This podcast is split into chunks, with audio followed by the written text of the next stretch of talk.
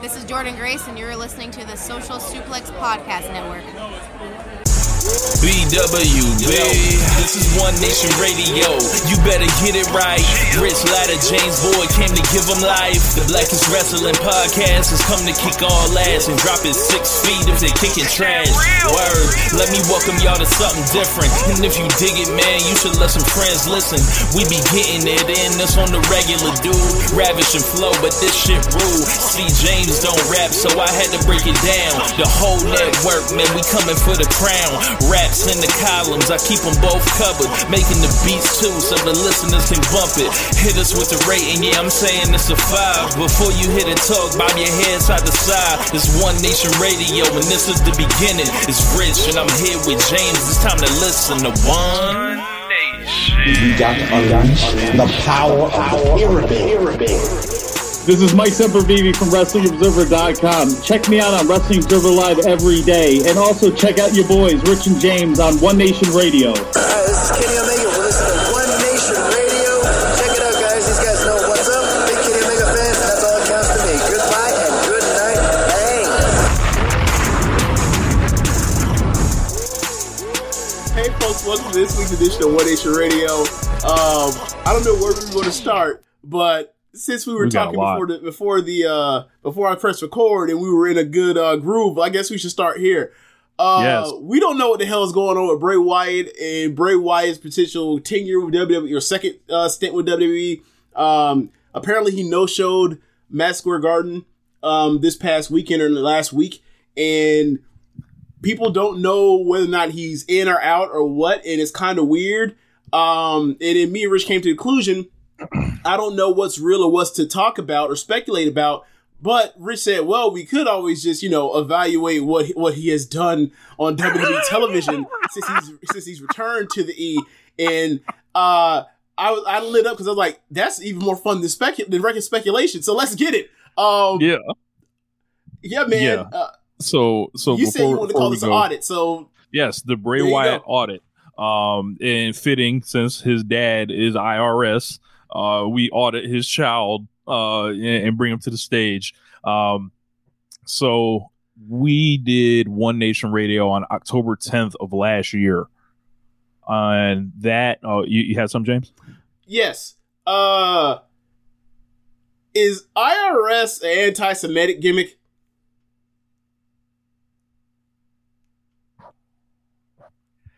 I mean, Irwin R. Schyster? yeah, yeah, yeah. Um, what? uh, you know, you raise a solid point, and, and we know Vince McMahon likes to, um, you know, take out his uh, problems with the world uh, via wrestling. We we saw uh, the fake Antifa group uh, just a couple years Right. ago. You Retribution. know, yeah, um, IRS uh, anti-Semitic gimmick. You know, I think they might have slid that one past us, James. I don't know so much of his slither or so much I was a kid and had no idea what the fuck the term shyster meant and came from. boy.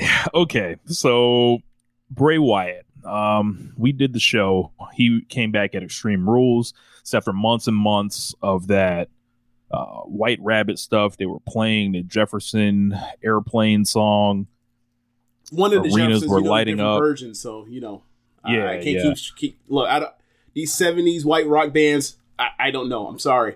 Like I don't have. I don't know how to know all the. I don't got any chronology when the bands turn over and change names and members drop and pick up. Like I got. Look, only thing I got for you is like Fleetwood Mac and Queen. I ain't got much else for you as far as following like those careers. um and then like they're too cheap to license the song for him so they don't give him the song for his entrance music when he comes back. It's kind of like a viral campaign they they run. And man when he came back you would have thought that like we were getting just like the next the second you would have thought jesus christ himself came down and decided to be a pro wrestler and the way people were acting in these comment sections like they were they were just attacking anyone that just didn't understand it or or anything like that it was it was it was quite sickening really and this was like the uh the height of oh the Triple H is just gonna fix everything. Vince didn't understand the Fiend, and think about all the stuff that happened with with Bray Wyatt and the Fiend and all that. Like we've got tons of stinker matches, tons of career altering uh, people people interacting with him and having their careers altered forever. What's up, Seth Rollins? Um, they had him out there getting squashed by Goldberg, and that sent them into hysterics. I think we found that very funny. Um, they did the firing, and he was, you know, just hanging out for a year, and you know, never appeared anywhere else. Comes back, and James, I, I think we called it. Nothing would happen. It was more mystery box bullshit. He came out there and he sold some merch, popped some quarter hours, either by appearing or not appearing on the show. James, it is March now. That's a bit that's just over five, maybe six months ago. And I don't know what we really have except a couple goofy videos of him wearing a wig on his head, him introducing his brother to take all the bumps for him, the Uncle Howdy shit, and like just some of the the most the QR codes, all the lore. The director of lore, uh, I believe his name is Rob Fee. Um, that was basically sending out all these snarky, condescending tweets to everybody, just thinking he he basically you know was about to revolutionize wrestling. And I'm sorry, man, the director of lore is not going to be the one that saves this business. Um, Bray Wyatt is not going to be the one that saves this business. And we've been telling you this since 2013. This is a charlatan. This is a scammer. This is a carny. But at the end of the day, he got to take that rapist money. So Bray Wyatt, actually good. What what did what he do? L.A. Knight. He had a match with, with Soda that was in the, in the dark, literally like Dev dancing in the dark. That's what he was doing. Dancing in the dark. Wow. Um. Yeah, man. It's. I would say that it's a lot because like there has been a lot of bullshit, but it ultimately, ultimately like you you pretty much summarized it pretty well. Like there ain't really been much, even though there has been a lot. It's weird. Like it's been a lot Just of like insane promos, batshit of- insane promos. Yeah, like this man was able to. This man was able to trick people into, or more, more, uh, more Yes. like directly. Uh, he was able to trick Vince and Triple H into having a feud with himself, which he then turned into a feud with his brother, which then turned into not a feud with either one. Um, I, I don't know, um, what like goes into all of this stuff. All I know is the end product of all this stuff when it ends up getting aired on TV ultimately is unsatisfying and leads to more questions than answers. And there's never any answers. and that's what I've always been saying about Bray Wyatt since 2013 is that when are we going to get to the point? When is he going to get to the fucking point? And when he came back, I was like, you know what's going to happen? He's going to give you a, a, a nice starting starting spot for people, and they're going to get intrigued because the dude is charismatic and a great talker, absolutely. But ultimately, he's not going to be able to deliver the goods of um of a satisfying conclusion to whatever it is he's doing because he never had before. So why would he do it now? Um, I'd like to give a shout out to all the top stars who avoided working with him. Uh, to Seth Rollins, who actually went on the record and, and basically like gave the game away about what the top of the card thinks about this man. It's hard to work with him. It's hard to work with the character and everyone else that I. I think if you're stuck wrestling Bray Wyatt, like that means you're not a star, you know. Uh, but if you are a star, you actually can say, "No, I'm not doing that." Yeah. And think of some of the like it's been how long? He's had one televised match, right? Yes, and one so then like you, you you were going to tell me he was going to head into a feud. They they were going to pitch him to Brock. They were going to pitch him to. They they shot an angle for Lashley. yes. All this tells me is you actually had no plan when you brought him back. Long term, probably not. As far as like we bring you in and we know what you're going to do at WrestleMania. No, I don't think they actually had a plan. And I also think that's the reason why Brock was like, "Oh, no, you tried to get me to work with this dude in 2016." I said, "No, uh, I'm not. I'm not wrestling this guy. No, not doing it." Uh, so you know they came up with that goofy, uh, you know, way to get out of that to where like Lashley loses, gets his ass beat, and then gets rewarded with a WrestleMania match or whatever. Um, and it's like, do you like? Do you want to see Bob? Obviously, no answer is fuck no, right? But like, Right. can you think of like a worse pairing for a WrestleMania match than, than Bobby Lashley and Bray Wyatt?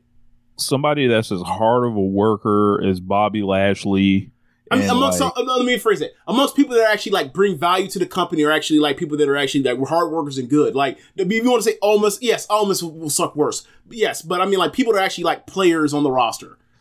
I think the Lashley thing is such a um like a mismatch, right? Because his character's not really that interesting to play off of. Like he's a big muscle man, he's kind of angry, and you know they had Wyatt doing like a comedy kind of spin to it, but like and, and Lashley being a straight man is I guess how you would react to that, right? Yeah, But just talking about in the ring, like they can't do anything together.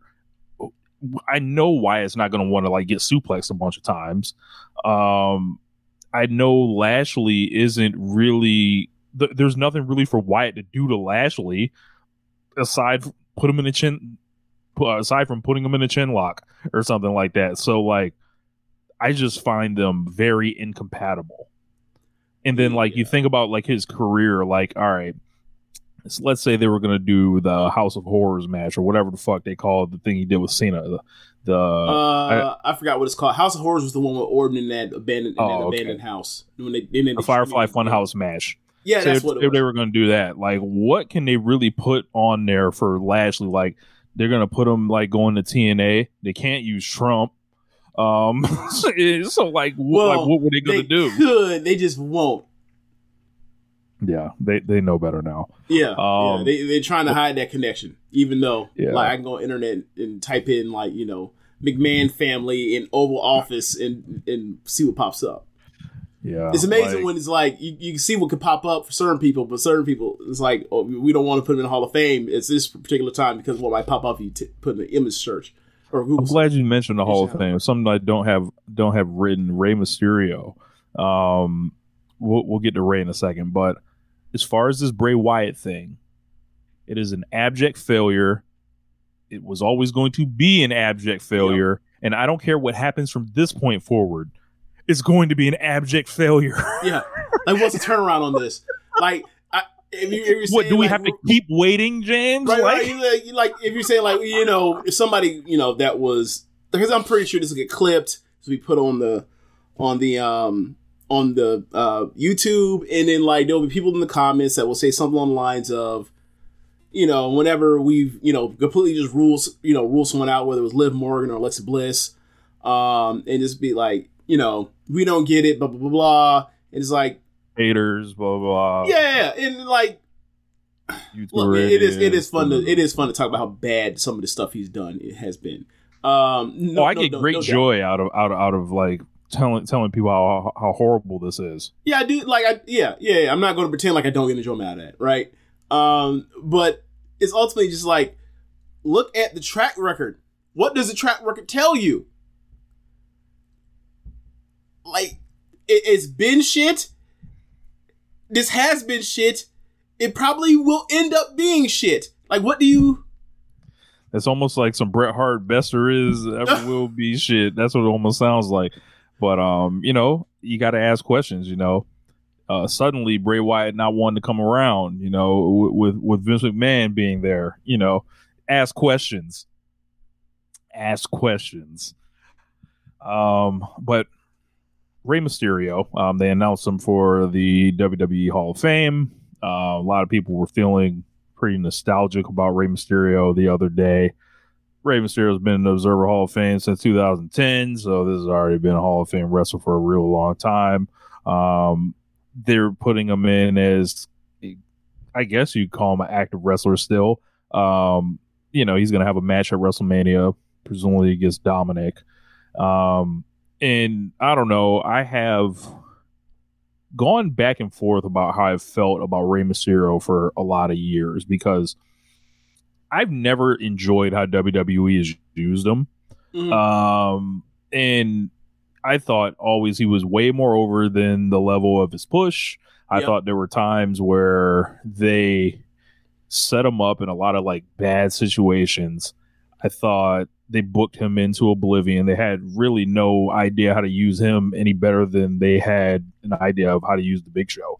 Really, um, and he, you think about him and how influential he is. Like you can't run like uh, like a modern wrestler out there and you ask them like who their biggest influence are. A lot of them are gonna say Rey Mysterio. Right. Um, you know, this was inevitable. I mean, everyone gets in the WWE Hall of Fame, but um, it, it's cool. Rey will get to uh, go up there and, and and talk and all that. But Maybe. yeah, I mean, maybe if they don't turn this to an angle or anything, but you know, I I see this guy and I look at him like he could have been even bigger. So it's like it, it doesn't hit the same for me. Like I, I was, I just hated the constant he's an underdog thing. Like it's just like it, just let him be spectacular, man. Like and then you know he's he probably was wrestling a lot of opponents over the years where it was just not the ideal opponent for him. Uh, you, you just wish he got to wrestle a lot better wrestlers over the time periods that you know he was he was working, and I think Rey Mysterio in a different place maybe throughout all this time might have been more exciting. Uh, but uh, Rey's much more your guy than he ever was mine. So, what what are your thoughts on Rey Mysterio? I mean, you're ultimately right, but I, I think it takes people like Rey to and Daniel Bryan's and uh, of that ilk to like to break through to a certain level for eventually for that to like change people's expectations or or change the paradigm and like for people that's for people that are under five foot nine like to to become actual top of the card stars in WWE and in you know major AmRest is a big fucking deal even still today. And like the idea that this dude that's like what how tall is Rey? Five three, five two? Yeah, five four. Yeah. Like for somebody that's like that height to have had this kind of staying power, um and be able to, you know, I don't want to, you know, do the Jericho Undertaker thing and reinvent himself and blah blah blah. But like the the part where this person was able to stay around and like be respected by so many people, be one of those respected wrestlers of generation. Like I think it's a, I think that kind of is a testament to like the kind of um way he handled himself in in in his business, which is like you know like he came in the air and like there were real sharks in the water, right? Real sharks in the water. He was in that locker room with with with the with you know the NWO brother. Like that's that you know what I'm saying? Or, or, or the one right next to it. Well, you know? yeah, yes, yes. He was backstage with him. Is that fair enough to say? yeah. So, um, I, I, I the, so to start from that point to, or even the starting point really is like, CMLL thought he was too small, so so so so he ends up in AAA in, in, in the freaking you know like Rebel promotion, the, the Outlaw Mud Show, and make it makes it from there, right? Uh, because he's friends with the guy with the top star in the company, Konnan. So like, yeah, like it's this was a really this was a really improbable journey uh, for this dude to become, um, you know, a person that can command the kind of dollars he ha- he's had um, in in you know the last few years, and I, I just think that like you're right about like it shouldn't have been this hard. We should have known that that was the way the game was coming. Like you know, but like the idea that he came into the game when like people were saying like Bret and Shawn were too small when he when he started, right? Like the, Right. like we're talking about people that are that have you know Six inches of height six on him. inches and however maybe. many you know how many uh, kilos on him, right? Like that's a that's the starting point, right? And then the and he's and he has and they didn't have masks on, right? In America, like so it's it's it was a long long process, and um like I think I think obviously he's a he's a pioneer, he's an innovator, he's all that, um but like it's it's it's it's beyond that kind of stuff. Like I can't even put into words like the kind of like level influence he's had on this business. Like you look at AEW and you see um, all the lucha libre is up and down that card, uh, and, and also on that roster, like the influence and like a lot of that is going back to watching, you know, the WCW cruiserweights and what that did to um, the people that, that became the wrestlers um, here, and I, I I don't think you'd be overstated like how big of a deal this uh, this dude was to the future generations behind him. Like he definitely, you know, moved the game forward. Yeah. Um, I I wish he would have been um, kind of allowed to break through and not been booked into uh, oblivion like when he had the chance to really like get to the main event in WWE and uh, you know he was you know I I don't I don't want to go through it too much but it was just I was I was thinking about it the other day I was like man what are like I was thinking about every year at WrestleMania Uh-huh. what he was doing right throughout his career. And I was like, well, 2003, I think he was in a match with Matt Hardy.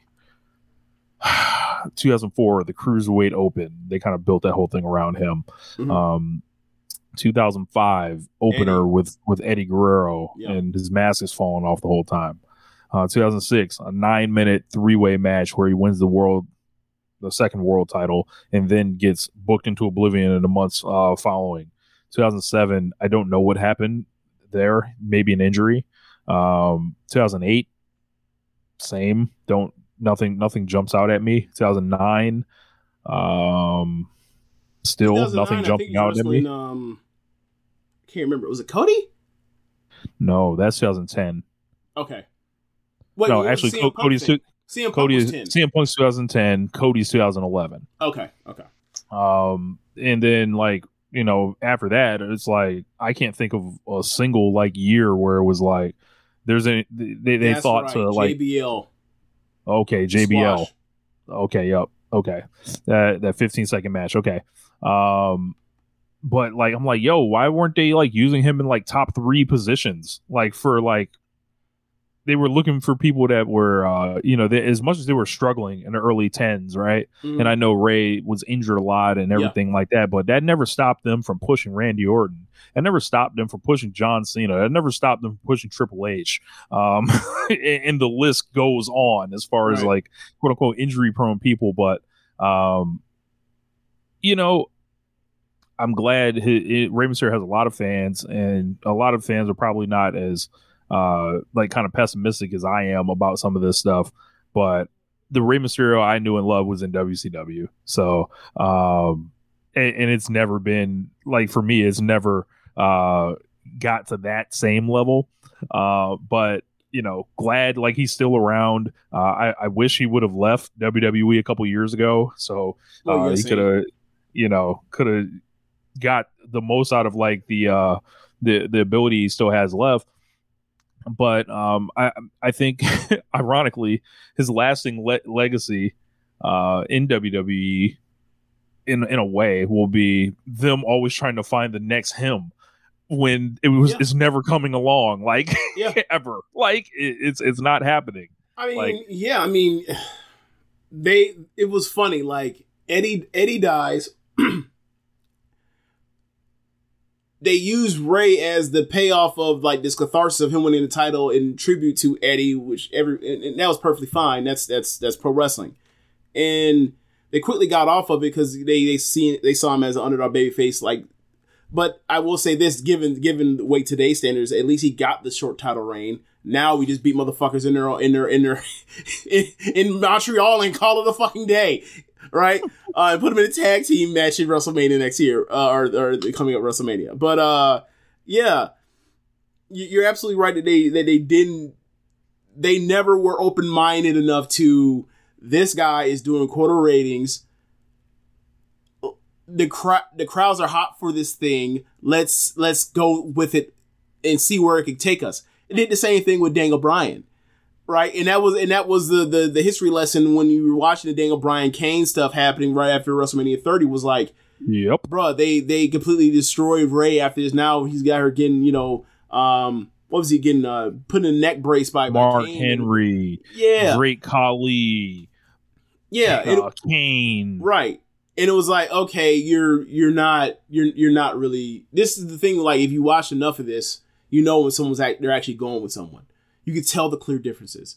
Um, and like that was disheartening at the time, and uh, because it's like all y'all try to do is talk about you know grab the brass ring and when you're hot you're hot and whatever else you got to try to maximize it. And then you see them time after time again not do that. Becky lynch another perfect example right?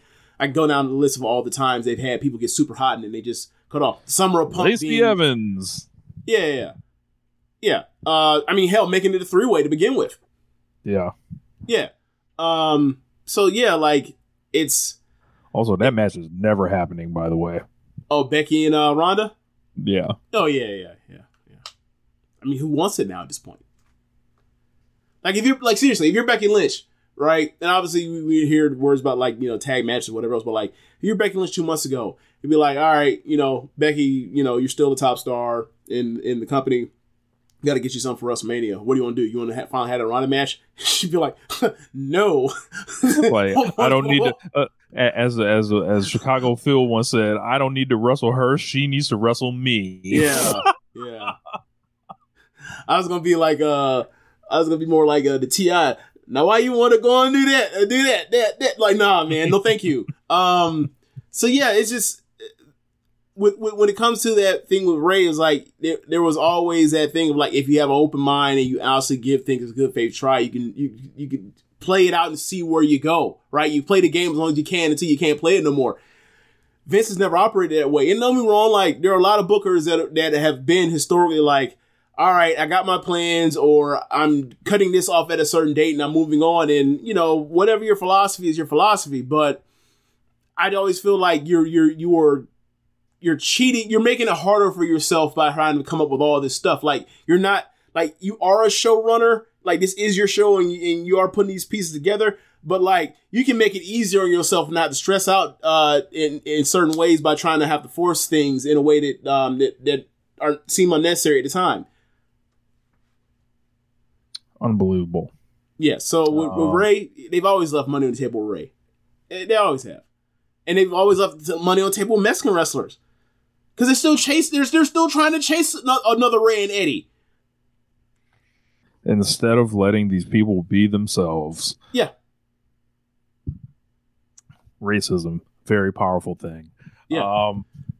So. Um, no, no, no. Before we move on from there, right? Yeah. Remember, remember for years, for years, for years, whether it was um, uh, Sin Cara, whether it was someone like Del Rio, whether it was Andrade, whether it's uh, El Phantasmo now, right?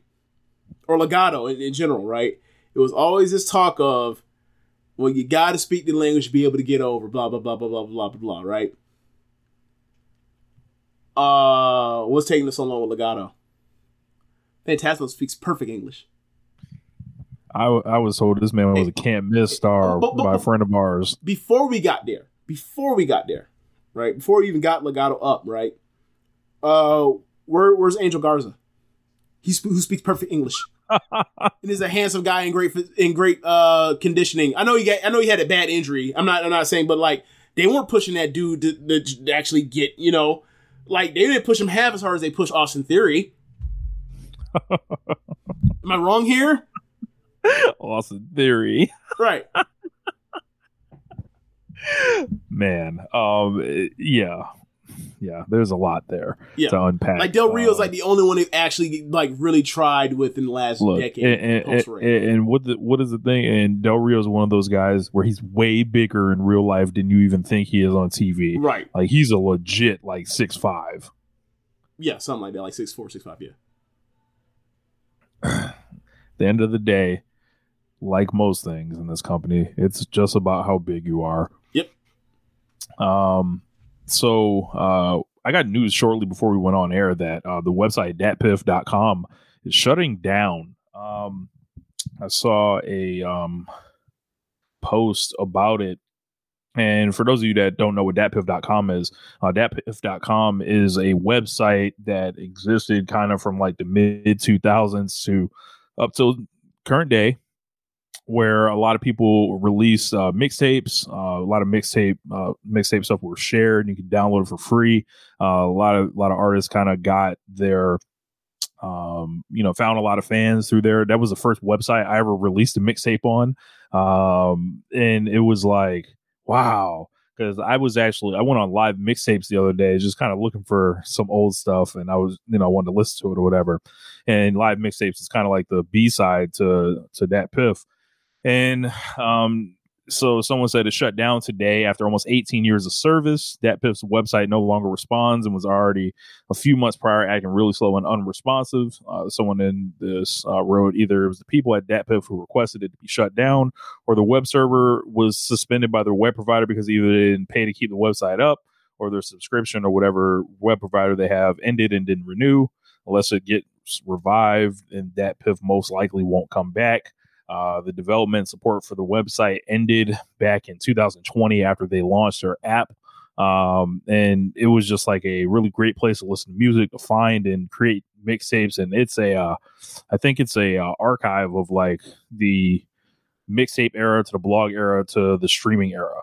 And there's so much music on there that will never see the light of day on streaming services. And um, really is just like an, an archive like of music that is done. I, you know, it, like this is like the next uh, kind of uh, progression in technology within music to where there's no more CDs on mixtapes. Um, you know, like like that that went out you know before this this came in because it's like well everybody has it on on you know the website they can just download it and now it's got even crazier it's like the dsps and then just like direct downloads and people able to kind of they don't need sites necessarily like like DatPiff anymore, and it's kind of sad in a way. So um, yeah, like I said, that was the first place I ever uh, put up some some mixtapes to try to like start building an online following. Yeah, it's gonna be interesting to to, to like time and place and technology and how the advancements are uh, as far as like and with the advancements like the further like um like uh granularization of like people's like taste and interests in music in particular. So, you know, like when you have streaming like Netflix and whatever else, or or let's let's, let's use something like you know Spotify because make it more apt, right? You can go anywhere and find what you listen to and find what you want or whatever else. An alg- algorithm can get kind of give you you know some tracks that sound similar. You might find artists some artists along the way to like you know fit your mood, especially like the playlist thing. That's why that playlist you know stuff is a big deal these days. Um, but before you we ever had that, like if you know you were kind of just directed towards word of mouth for for certain mixtapes like a Jeezy mixtape or a Wayne mixtape or the Game mixtape or or whatever you know DJ Drama Gangsta Grillz at that particular time, and or whatever Whoo Kid Radio at the time, or maybe a little bit before that. But like, if you weren't by the standards of the early to early to mid 2000s uh internet savvy like you had no clue up up or down or where any of this stuff was and it could take you to certain places where you're just looking around and you're it's a you just you know you're looking for a like a drop of blood inside of a you know from a needle in a haystack like it's just you know it's really um in places like live mixtape but i was more of a live mixtape person than DatPiff but like in the era when like you don't have an MP3 player in your car, if you have anything, you have an iPod, right? Or some, you know, some type of MP3 player. Like you don't have it actually on your phone. Um like that place, like like you mentioned, it was an archive. It had everything um you're looking for that weren't albums. And you didn't have to worry and like it's a place that like as you mentioned you can't put that stuff on stream because these are a lot of the mixtape stuff at the time was rap, rapping over people's beats and like you got to worry about like you know you know or publishing and all that kind of stuff and and um, sampling fees and all that kind of stuff and so like it's it's um it's totally different now uh and you know when I watch or when I listen to you know how new artists or whatever else and they they have like you know two or three singles or don't have actually have a full established project that they're ready to go with now like they don't drop mixtapes now. They drop EPs that they put on streaming for themselves. Right. right. And most most is just original stuff now. Right, right. And and that's what I mean. Like, it used to be like that was a promotional vehicle, and that's why you know promotional use only. You know, on the Because on still on the on those- on artwork. those You know, the music is free. Right, right, right. And and that was the thing that made it like interesting. It's like you can actually see a project, you can see like how people how people were going. Like so it was real it was really cool to see like what sprung up and what, you know, got people on at that time. And that's kind of out the window now. And like that idea that like if you're looking for new music, you have to go to a certain number of sites. Like you go to like the hip hop news sites that will have new people, new singles, whatever that was given to them, and you go to the mixtape, see who has new mixtapes that particular uh, day of the week. And now it's basically just like you, you know you go on your app and you go to new music on Friday and you see what's there now. Um, it, it's it like th- there's just less stuff that you can that you were actually like you're, you're I think it's a lot of the like when you have more selection of stuff, it makes the decision to go play something even harder, and then it makes it like it turns into more of a of a task and just simply pressing play. Like I like I find I don't know if you found this like you go on, you go to like you know stream something to watch TV real quick. You want to you know, watch an episode of any old thing to you know um just you know to kill some time and like you find yourself spending more time flipping through to try to find you know something Yeah. something quality as opposed to just like oh it's on here just press it and then see what see what happens now that's that's that's definitely what happens to me now with um with with like all these streaming choices So we actually did get a message in the um, comment section for Brewhaven that DatPiff just sent out, which actually um, is sounds like good news. So despite the rumors, we're happy to report we still will be supplying you with all the mixtapes you love. We're working on uh, the technical issues on our app and the site, but we're still act- actively updating our YouTube. Thanks for all the love and concerns, but we promise we're still here.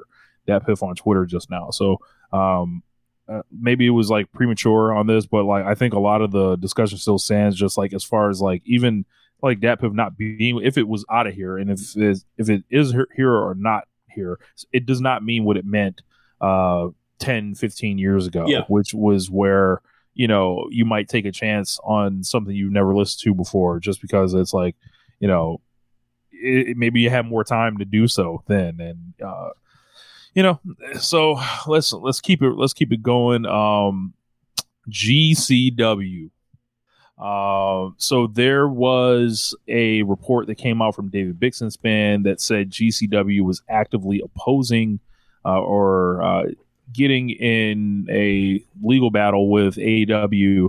Uh, it's not a lawsuit, um, but it is to over the trademarks to fight forever with a video game. Apparently, GCW ran an event in 2021 or 2020. It was called GCW Fight Forever, and it was like their 24 hour streams, and each of those had little sub names like of of shows. It was like GCW Fight Forever, then whatever the show is.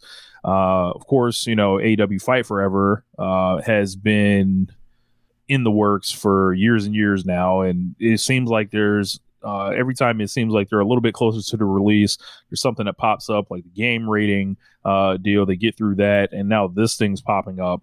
Uh, apparently, it's not a money thing. Uh, GCW is now is saying that they want to just know if they're able to use the show name um, still.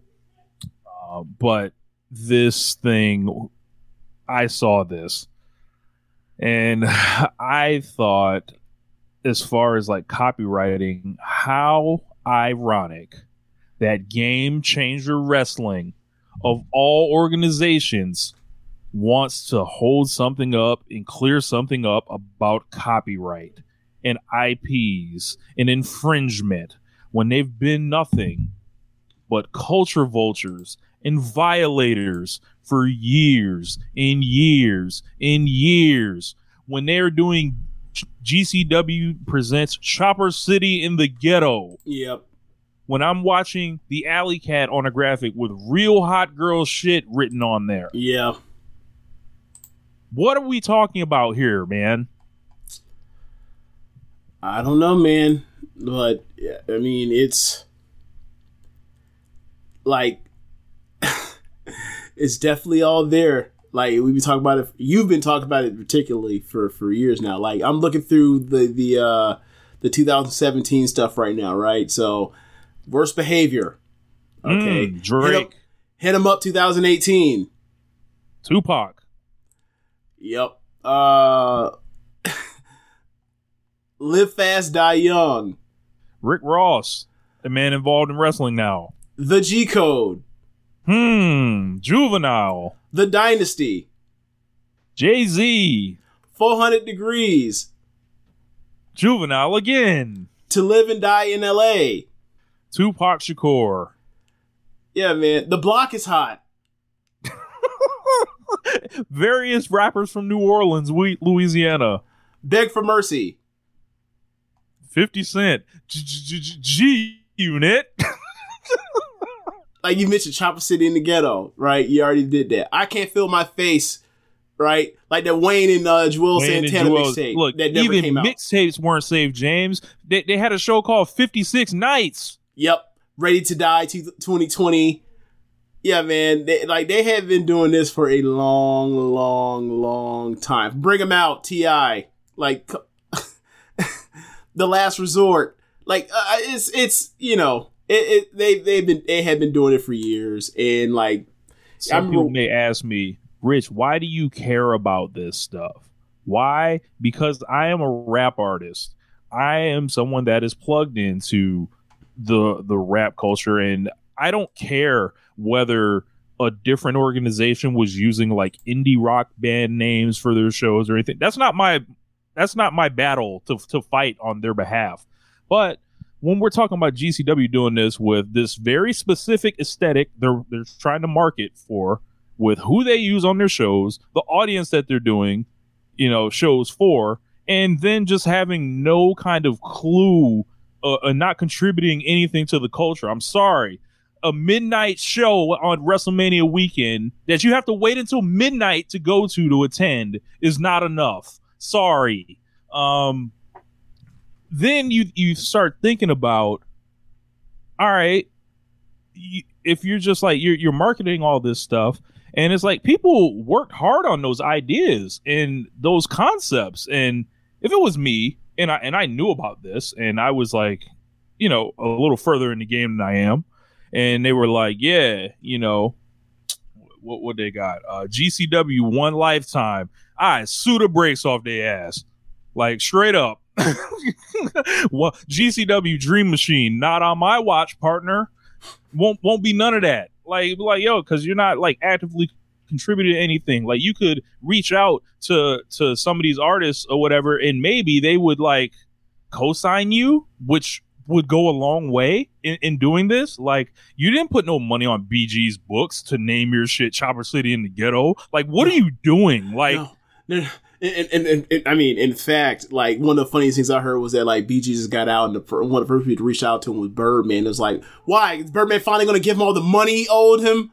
No, okay, then what the fuck? like I'm sorry, man. Like, and and I sent a tweet out that got a lot of traction. Uh, pretty much like ninety percent positive, and then ten percent of people coming back and you know having different discussions and forums about it. And you know, we famously on Twitter, like maybe like a year and a half ago, was myself, uh, Adam Yuri, a couple other folks. I just decided to to start taking GCW to task and, and putting out fake GCW show names and seeing who would know the difference between the fake ones and the real ones. And it was like a good six hours of that day. And I got messages from from people uh, at different outlets like the Ringer that that work at the Ringer now saying, "Hey, you know, I, we appreciate you you saying something about this and stuff like that." And just like, yeah, man, I, I just don't think it is. uh I don't I don't find the uh the innocence in it personally because this is something like like these things this is to me this is no different than pat boone re-singing tutti frutti like it's the same shit to me like i don't know. And, and the thing is like no people aren't going to talk about this because people don't know why to be mad at something like this or like And I'll say they don't care. they don't care. And, and it's Yeah. like all right if, if we don't talk about this shit who will? Who's going to set this shit straight? And i'll i'll talk to whoever wants to talk about it. Come and tell them to come see me. And, and i'll tell them why. This is incorrect should not fly. And if they want to keep doing this there's ways they can do it right but they're just trafficking an aesthetic, and I think it's lame. Yeah, I don't disagree. Um, and like for me, it was one thing when it was like, all right, we're just naming them after you know rap albums, and then like, and then it just kept going, and it's like, and their profile raises, and like, uh, what's on those cards, what's in those crowds, It's like, who who's what? What are these names for exactly? This is odd. it is like okay like you know you you, you see enough about uh, you know cultural appropriation that it's like all right there is no like even to me to, to a certain extent with uh, cultural appropriation or whatever else i have my my my good faith questions of like what is on the perpetrator right? Like if you are a white person that grew up watch listening to michael jackson and prince and you make a song that sounds like Prince and people get mad at you, I'm like, well, I don't know exactly what I'm supposed to do, what I'm supposed to do with this white person that, that actually grew up listening to this person, right? Like Michael Jackson, right. Michael Jackson and Prince are at a level to where like they they are beyond like belonging to, you know what I'm saying? So like I don't know what to do with that. But something like this is like, oh no, this is clear, this is cut and dry. Like this is this is far this is a lot this is a lot more fucking simple than worried about like what you think of like I don't know Bruno Mars, Justin Timberlake, and some shit like that. That's a lot. this is a lot more easier to spot out because like ultimately, like the the the thing that uh, when I think of cultural appropriation is like the problem isn't necessarily to me personally isn't necessarily like in good faith anyway. Um, what this person uh took influence from and then the outsized level of success they're getting compared to other people that do something similar because they look different. Like, so I don't really hold it against people that do, like I mentioned, like the that that sort of thing. But when it's this, is like, okay, all right, there there is no, there's nothing there. You're just stealing names. Right. It's one thing when it's like influence. This is like just flat out just taking names just cause, and like it, it, you know it's been it's, it's become more and more blatant after you you know you talked about it and had to just keep going with it and then like you talk to someone like that has fucking shows named after them or, or named uh, as a part of like you know their big yearly show like Joey Janela and then Janela is something like well what are you supposed to do and it's like okay I, I I see that there actually is no like concern for this this is a problem. Right. Right. Um, I, I, I've seen people say, you know, if they stop doing this, this will be the end of like, you know, the the indies and stuff. That's not true at all. You, I think you can name um things whatever you want to name them. They can name that if shit it's not been done. Look, they could do that shit like Glate does and be like GCW version 5, version 6, 7, 8, 9, 10. They could do that. That shit ain't gonna cause them to uh, to not be able to uh to sell pay per views. And for them to be so interested in using fight forever now that stinks. And that that is like you know when my conspiracy brain starts rolling it's like huh why are you wanting to hold up the aew game?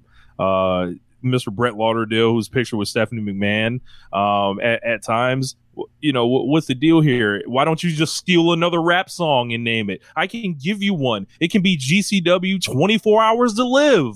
How about that GCW last day. GCW one day. GCW day one. GCW day one. Look at that. Right. You, you can you can just just steal another one since since you have no problem stealing. Do that.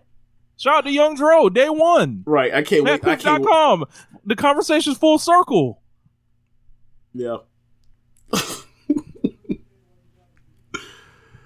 All right, so, So where do we go to next, or do you want some more so stupid. Look, and, and, and, and hurry up and clear this so I can start making my goddamn money off the video games.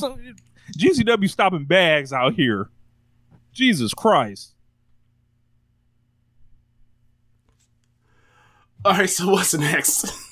All right. Y'all know what, what time it is. WWE 2K23 is out. So, like every year on One Nation Radio, it is time to review the ratings. I have them listed and in order. So, this should actually help move things along So- a little bit. So here's my question, right? Like before we get into the ratings, let's take a mac. Let's pull all the way out and take a macro uh, look at this. Um, should anyone besides Roman Reigns be rated over 95?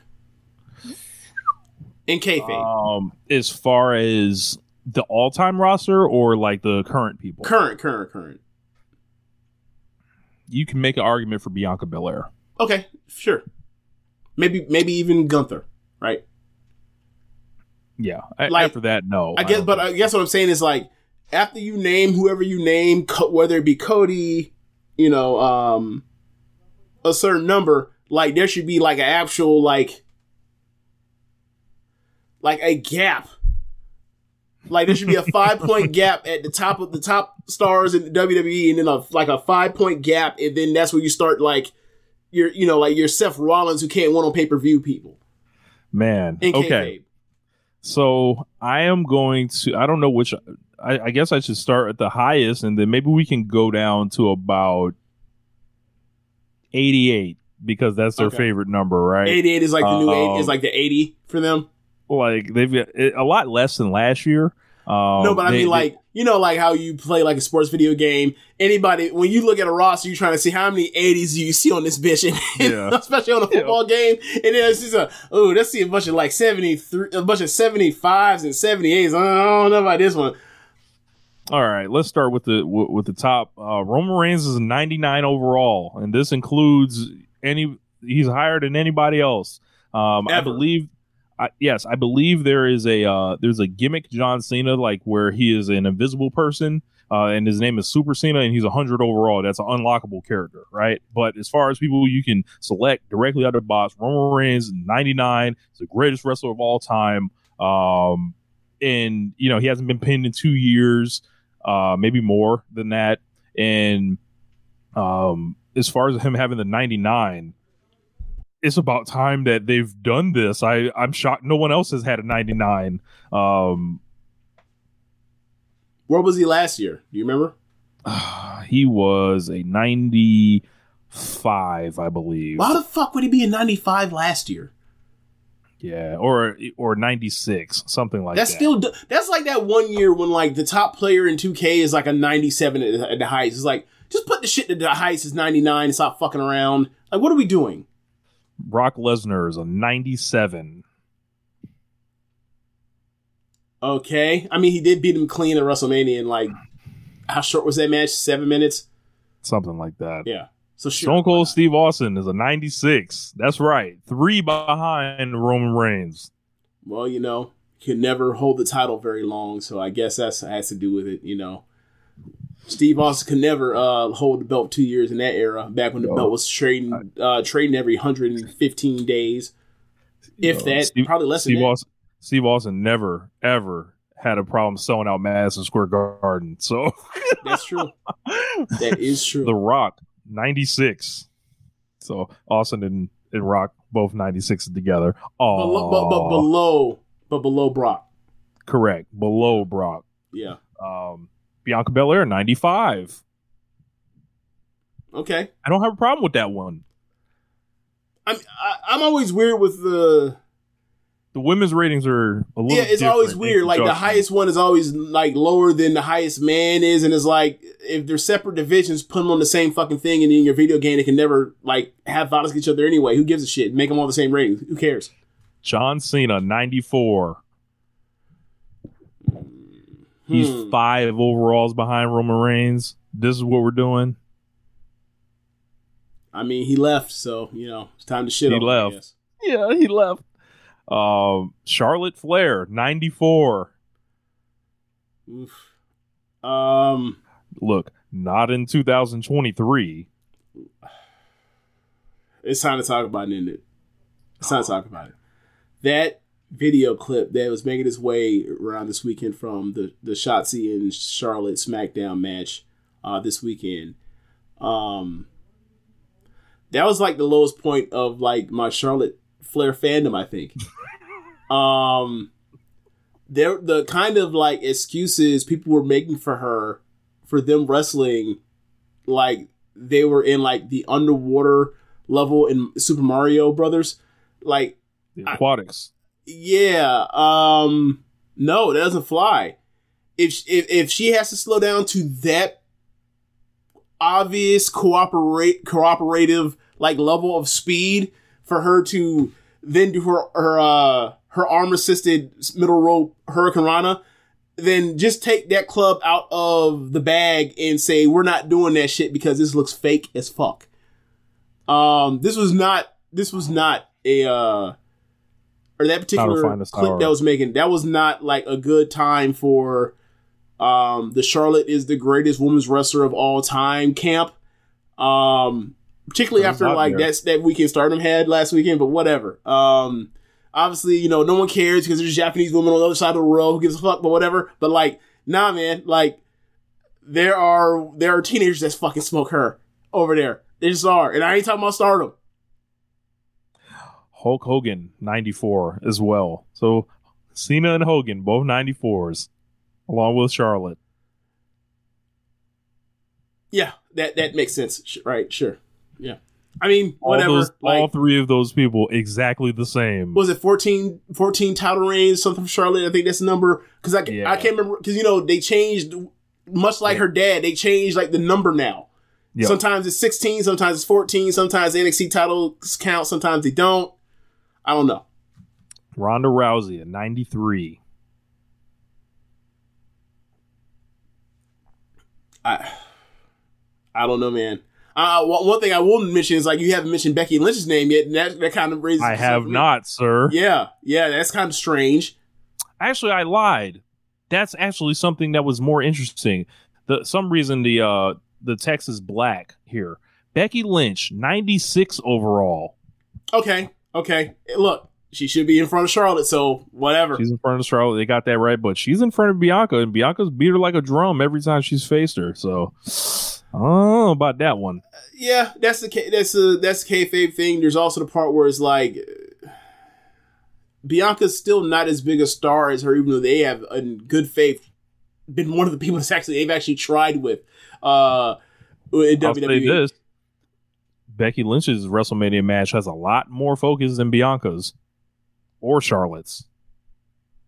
Yeah, that's true. Um, I I think that comes to the part where like they they gave her a really good opponent, and it's they and that they're always over, and they don't really feel like they need to do much because it, they're also the part with the language factor. I don't know, but um, if you ask me, out of all these matches, what I'm most excited to see out of the women's division, it is Bianca versus uh versus Asuka. It ain't close. Like like Rhea and Charlotte thing, it, like they had a great match last match they had at WrestleMania.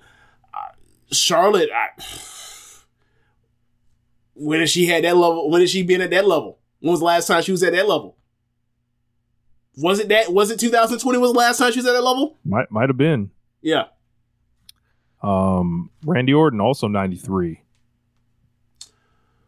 That's interesting. Um, because before he left with his injury, and obviously that was over that was like a year ago. You can make an argument he'd be higher, and then it's also and then like it's really hard to do with like the, a person like him that's like he's old money, so he should be higher, but he's not for some reason. Um, yeah, it's, it's really hard to figure that one out. Edge 93. I bump him down to I bump him down to like a ninety and say tags only. I put I put a I put a code in where he can't do he can't come out he can't come out come out the garage. That car can't come out the garage unless it's accompanied with another car and a Plenty tag. of, gr- plenty of grit. Um, you, you know, both both of those. Did you Sir pop? Sam, Did you pop during Chris's uh promo on the Go Home show when he actually mentioned grit? I think it, I, I didn't notice it in real I time. did. Christian is Christian is completely hundred percent outworked this man. He outgritted Wow. that man. Sir Sam says both one of the both of those guys one below Cena. So uh Trish Stratus also 93. That's right. Trish Stratus exactly the same as So- uh Randy Orton. is so are Naomi or Sasha in the game? No, Or are they gone? Okay. they're gone. Okay. Triple H 93. I'm shocked at this. Triple H, Randy Orton, and Edge are all the same level, and John Cena's one ahead. Look, man, I am shocked. I I'm shocked care. Triple H didn't make himself 95 along with The Undertaker. look, this is what I'm going to say. Um, there has been lots of talk among some certain podcasters about um, who has the final say, who really has the final say. I'll say this: if Triple H really had the final say, he ain't gonna name 93 in his video game. We we know Triple H is very particular about his portrayal in video games. Absolutely.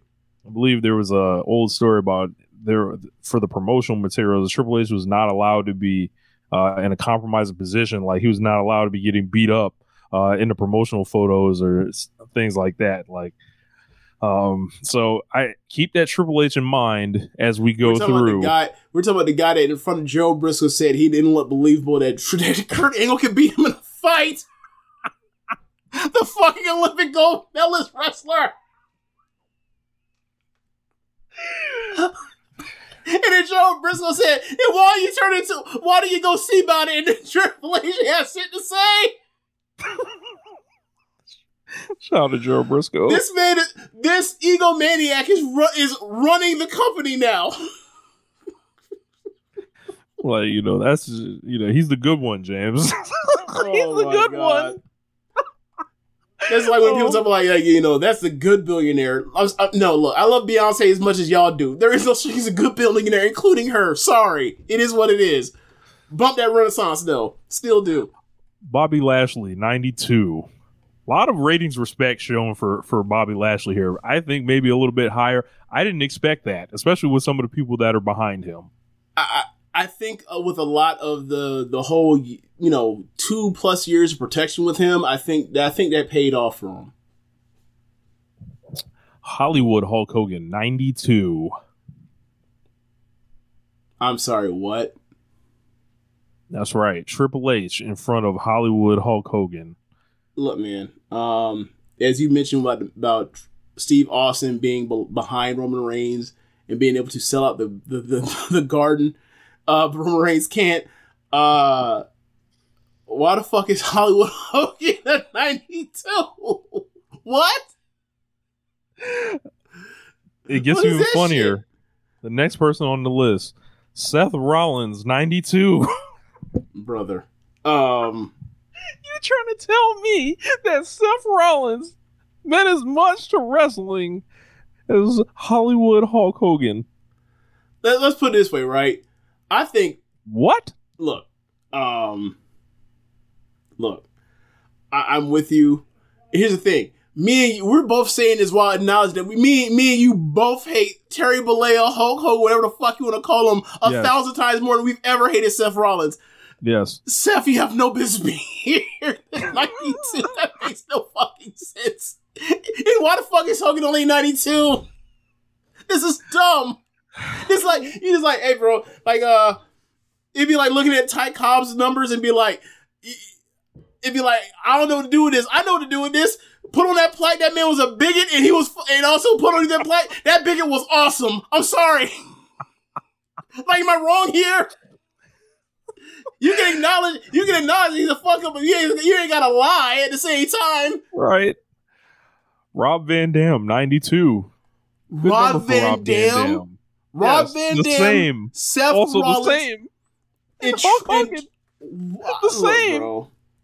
First off, um, I do appreciate. I feel like they that's a that's a huge shout out to Rob. Is Rob going to Hall of Fame or did he go in already? I believe he already went in. Okay, so Rob at ninety two, I like that. I like in a I, I, I like that in a vacuum. Um, the problem is in context with the rest of these scores, it's kind of funky. But yeah, like we get to these 91s. Th- This group of 91s is just going to make you be like, what is going on here? oh god, okay. and the 90s are pretty bad also um let's see uh okay let's get to these 91s 91 vader Mm, okay. 91 for cody rhodes Huh. Thoroughly dominated seth rollins and comes in behind him Sure did. Sure did. look underneath all those uh, underneath lashley underneath. Um, let's see. You haven't mentioned McIntyre or Gunther yet. I have not. Oh God. So, um, or Sheamus. coming up next, Drew McIntyre, ninety-one. 91. Him and Cody are on the same. That's weird, man. Like you would figure they just put them bo- like him and you put like Lashley, Seth, and those two like kind of together, kind of. Um, FTR Bald's favorite character, Bret Hart, ninety-one. Bret Hart's in 91. That's right. Cody Rhodes and Bret Hart, exactly the- the same. No, no, Seth Rollins over Bret Hart. I'm sorry. What? Yes. What are we doing? Bayley, ninety-one. I don't know what to do with that because that woman's division is so like bombed out and depleted that like, I don't even like. She might. She's like like the last really high one you can rank. I would put Asuka there too, but like you know they're they you know they're weird with Asuka, but uh, Bruno Sammartino, ninety-one.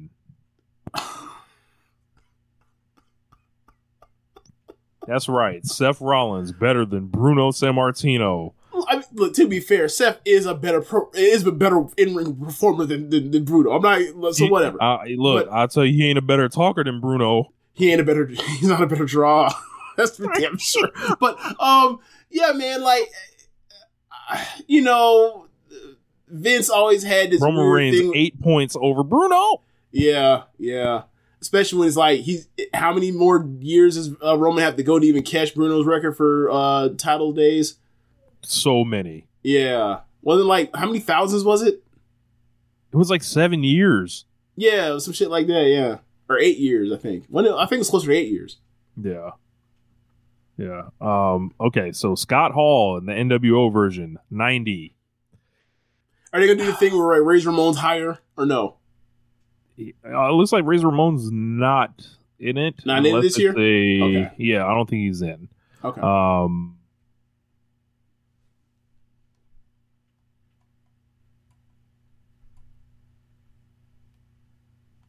you can look, but you can't touch.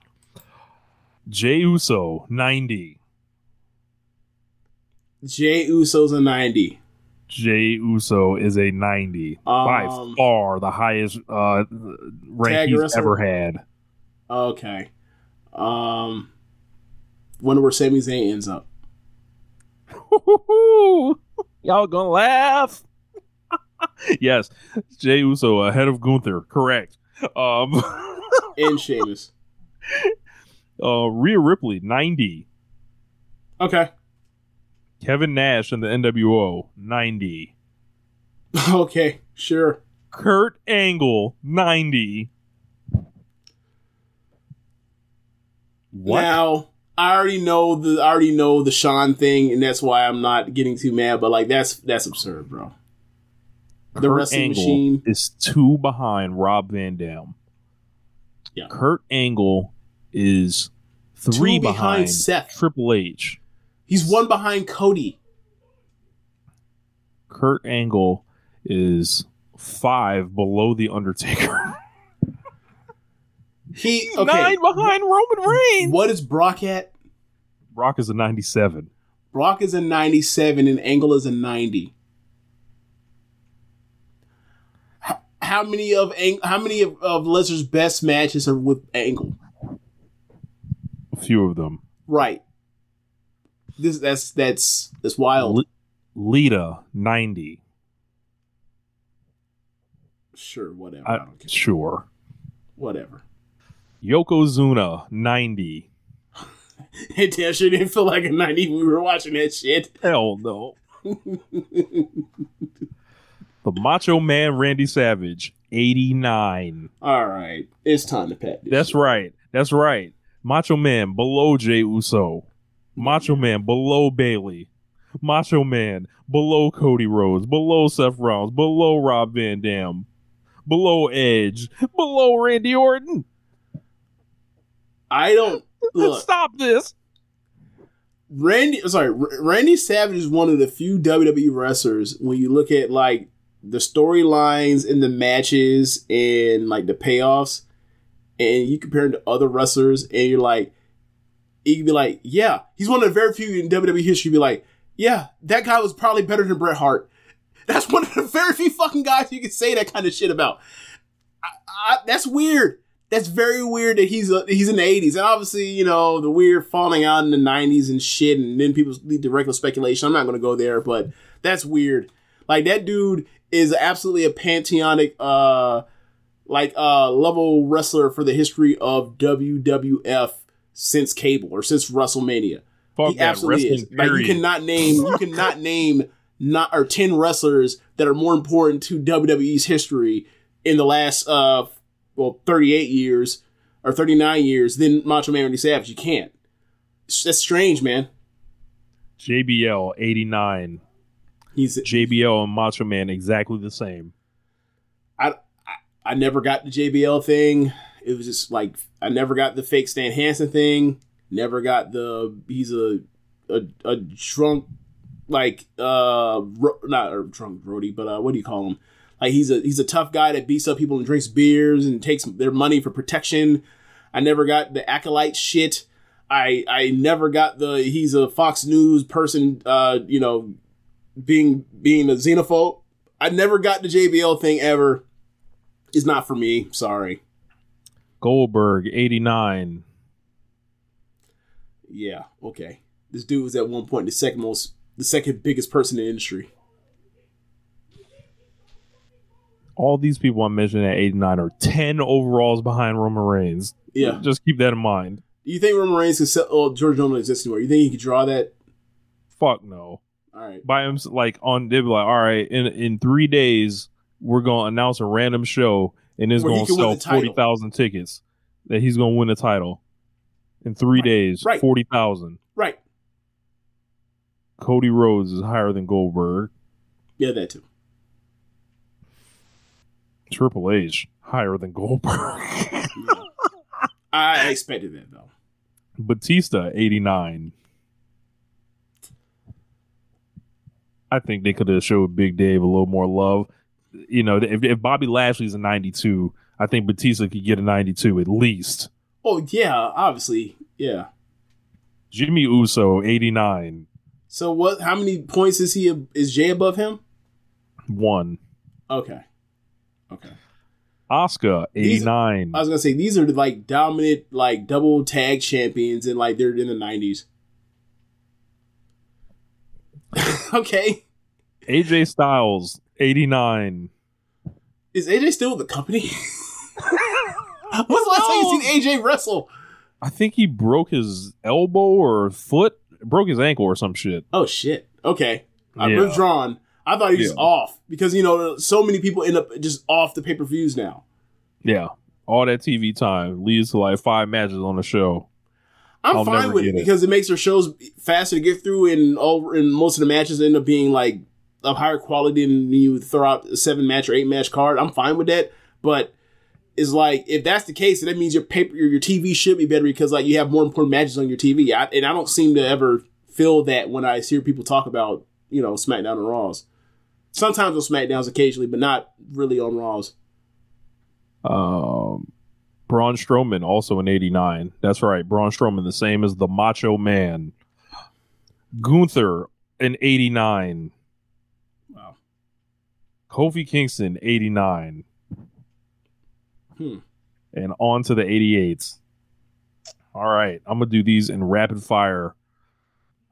88 overall. Andre the Giant, Big E, Faarooq, Xavier Woods, Syxx, Chyna, Booker T, Kevin Nash again, Shawn Michaels, 88, Ultimate Warrior, 88, Umaga, 88. Look at all these brothers as 88s on here. Okay, how is how is Shawn Andre- Michaels. how are Shawn and Jimmy Andre Uso. how are Shawn and Andre 88s, but fucking X Pac Syxx Waltman is is an 88? That makes no fucking sense. Bro, Shawn Michaels, if you give him 10 overalls, he's still behind Roman Reigns.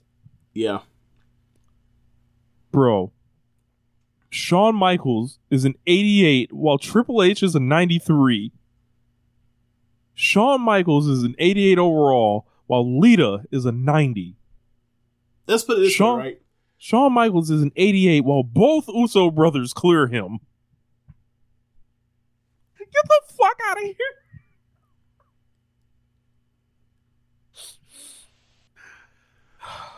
Yo, like Horrible. Shawn Michaels, Shawn Michaels main evented three WrestleManias in four years, and those aren't the only WrestleManias he's main evented. Right. I think he's main evented like five or some shit. My my my point being, why the fuck is he in '88? if you main event WrestleMania three times in four years, eleven with uh, uh, wait, the eleven main event was uh, was Diesel, right? No, that was a semi main event. It was Lawrence Taylor, wasn't it? Yep. Okay, so I withdrawn. Either way, he made main evented two WrestleManias in three years. Right. That's, That's right. that's weird. That's right. Edge, five overall is better than Shawn Michaels. That's right. On what planet? Ronda Ronda Rousey, five overall is better than Shawn Michaels. Do we know for sure? She's coming back for sure, right? Who? Ronda. Is she already Uh, back? I no idea. No idea. Okay. Um, yeah, unbelievable. 88 overall, and Ultimate Warrior also 88, which is kind of funny. So Gunther was an 88, but they realized That's we stupid. can't, we, we shouldn't do that. So what did they because do? of- They bumped them up to what? they bumped him up to 89 because they Oh. didn't want to want the Nazi Oh. 88 thing on him.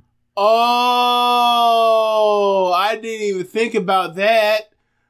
Yep. Speaking of Nazis, this brought up the Kanye thing. I ain't think about that. Yeah, but yeah, man, that's uh, mm, mm. That's right. Braun Strowman better than Andre the Giant officially. Kofi Kingston better than Shawn Michaels officially. It's wild, man. It's wild.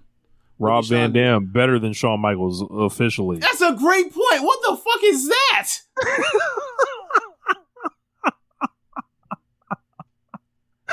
what else we got? The Undertaker way better than Shawn Michaels apparently. way better than him. Let's see. Um okay. Now everything below this is like there I'm just going to kind of okay, Razor Ramon is in the game. He's Okay. a lot lower though. Okay, I'm gonna run through these. Stop me if you find something interesting. Okay.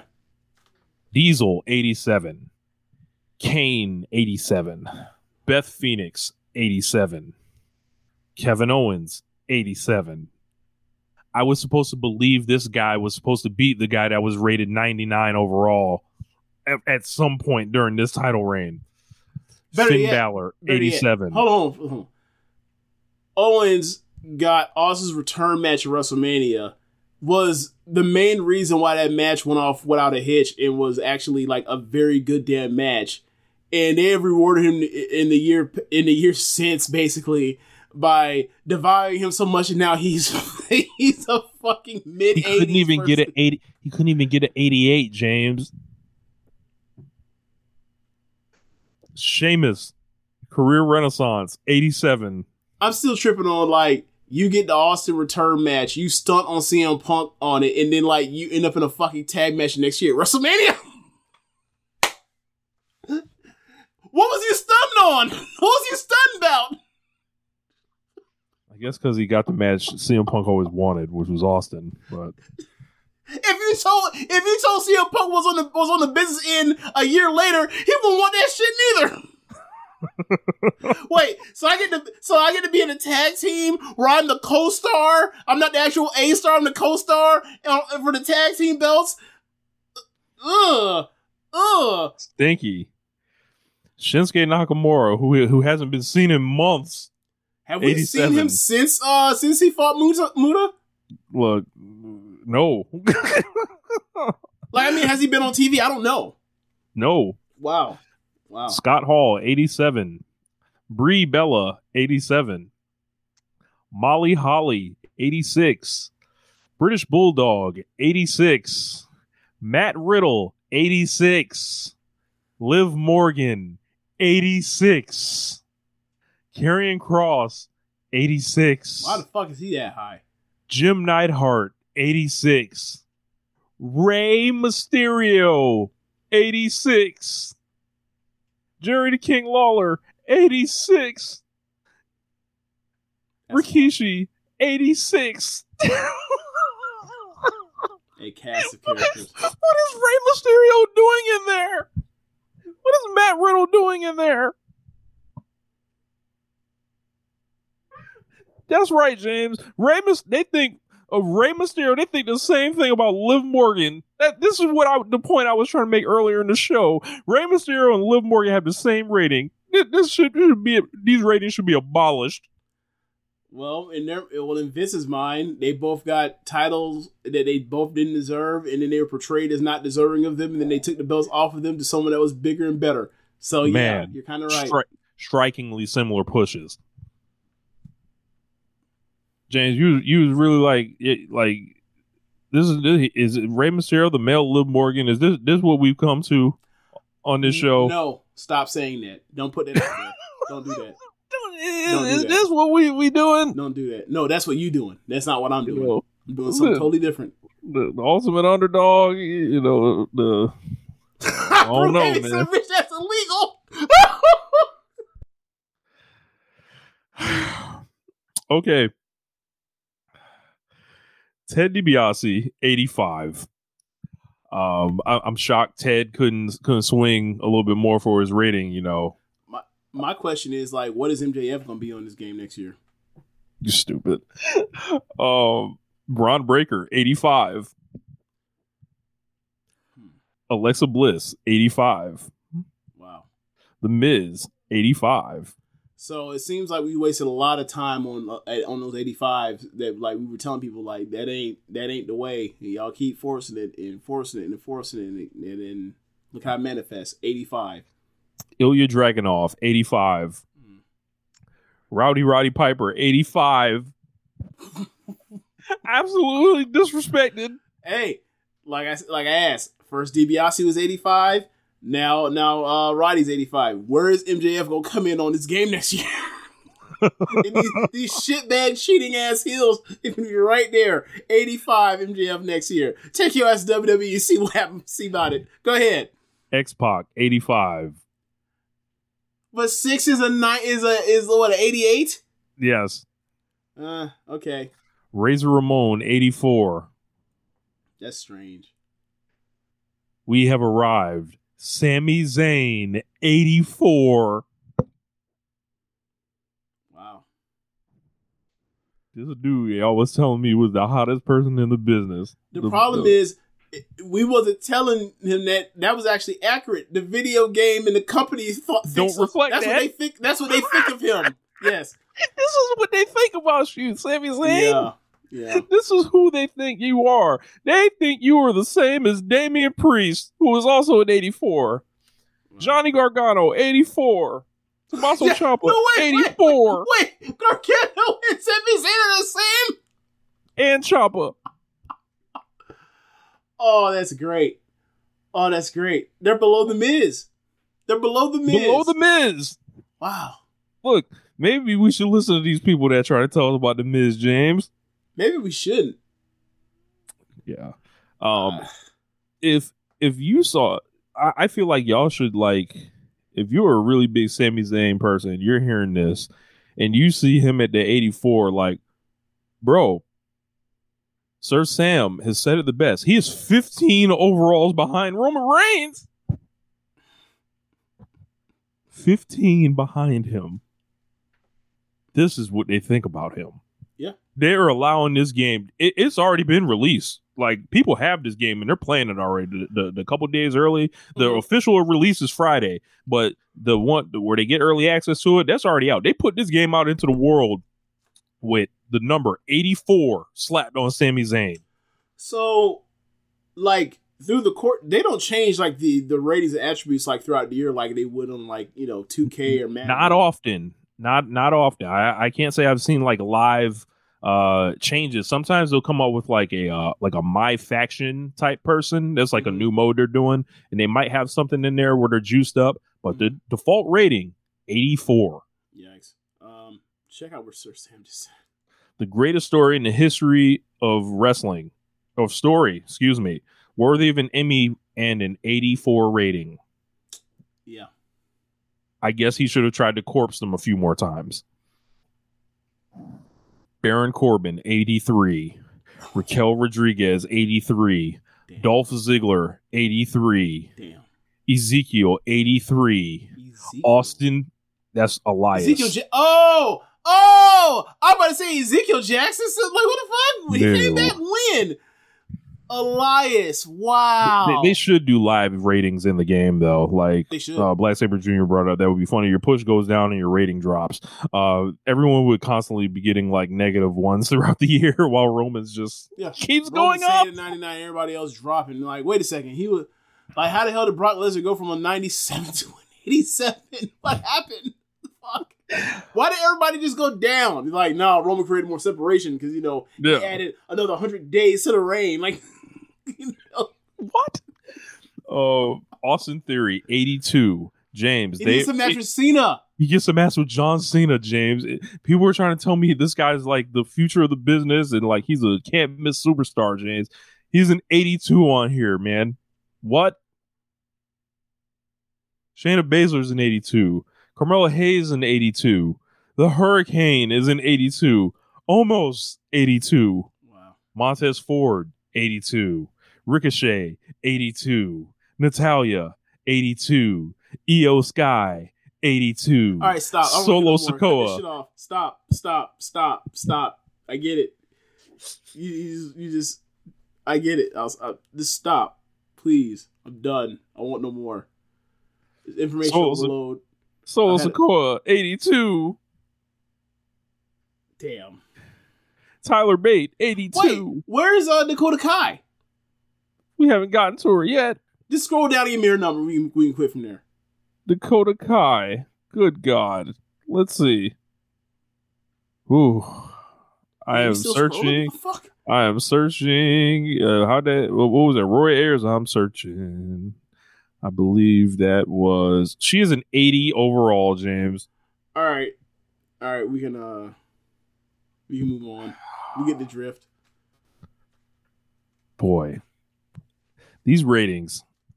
We we we pay attention to these every year because I think it's a it's kind of like the Royal Rumble where we kind of get to see what the company thinks of people at a given moment at a certain point in time. And it's funny to pay attention to these year after year. I remember when Jinder Mahal was a champion, he was an 88 overall, which was they knew they couldn't go any higher. But they, they they slowly started dropping him year after year. He was like an 83 after that. Now he's back in the 70s. So um, as far as anyone else that I think is really pertinent, there's just tons of there's tons of muck in the 70s. Dom Mysterio is a 78. Um, Who's the lowest rated? Eric Bischoff, 64. Uh, Okay, but as far as a wrestler, Shanky, 67. Oh, that was the pitcher, wasn't it? No, I don't think Shanky is the pitcher? pic- pitch. Veer's the picture. Pitcher. Okay, okay, okay. Yeah. What's Babatunde? Remember Babatunde- Babatunde? Commander Azeez, Right, I believe. right. 71 overall. Wow, seventy-one. That man broke up. That man showed up and broke up an intercontinental title match at WrestleMania. Yeah. Speaking of that, where's Apollo? 79. Wasn't that wasn't that just awesome that we did that? That was that was the beginning of The Nigerian drum of- fight. That was the beginning of like the ruination of singles Big E, right there. Yeah, man. So, um, what, what do you guys think of the ratings? Let us know. But yeah, man, this is Brewhaven said uh, Papa H has no love for his NXT kids. Nah, man. In, in fact, he ain't got no love for Shawn Michaels. He gave that man an NXT job and said, "We dropping your whole career down to 88. Fuck that 95 you you you you built over decades, right? Nah, hey, drop Shawn down Michaels, to uh, NXT kid, literally. Um, What's so special about Hero Bread's soft, fluffy, and delicious breads, buns, and tortillas? These ultra low net carb baked goods contain zero sugar, fewer calories, and more protein than the leading brands, and are high in fiber to support gut health. Shop now at hero.co.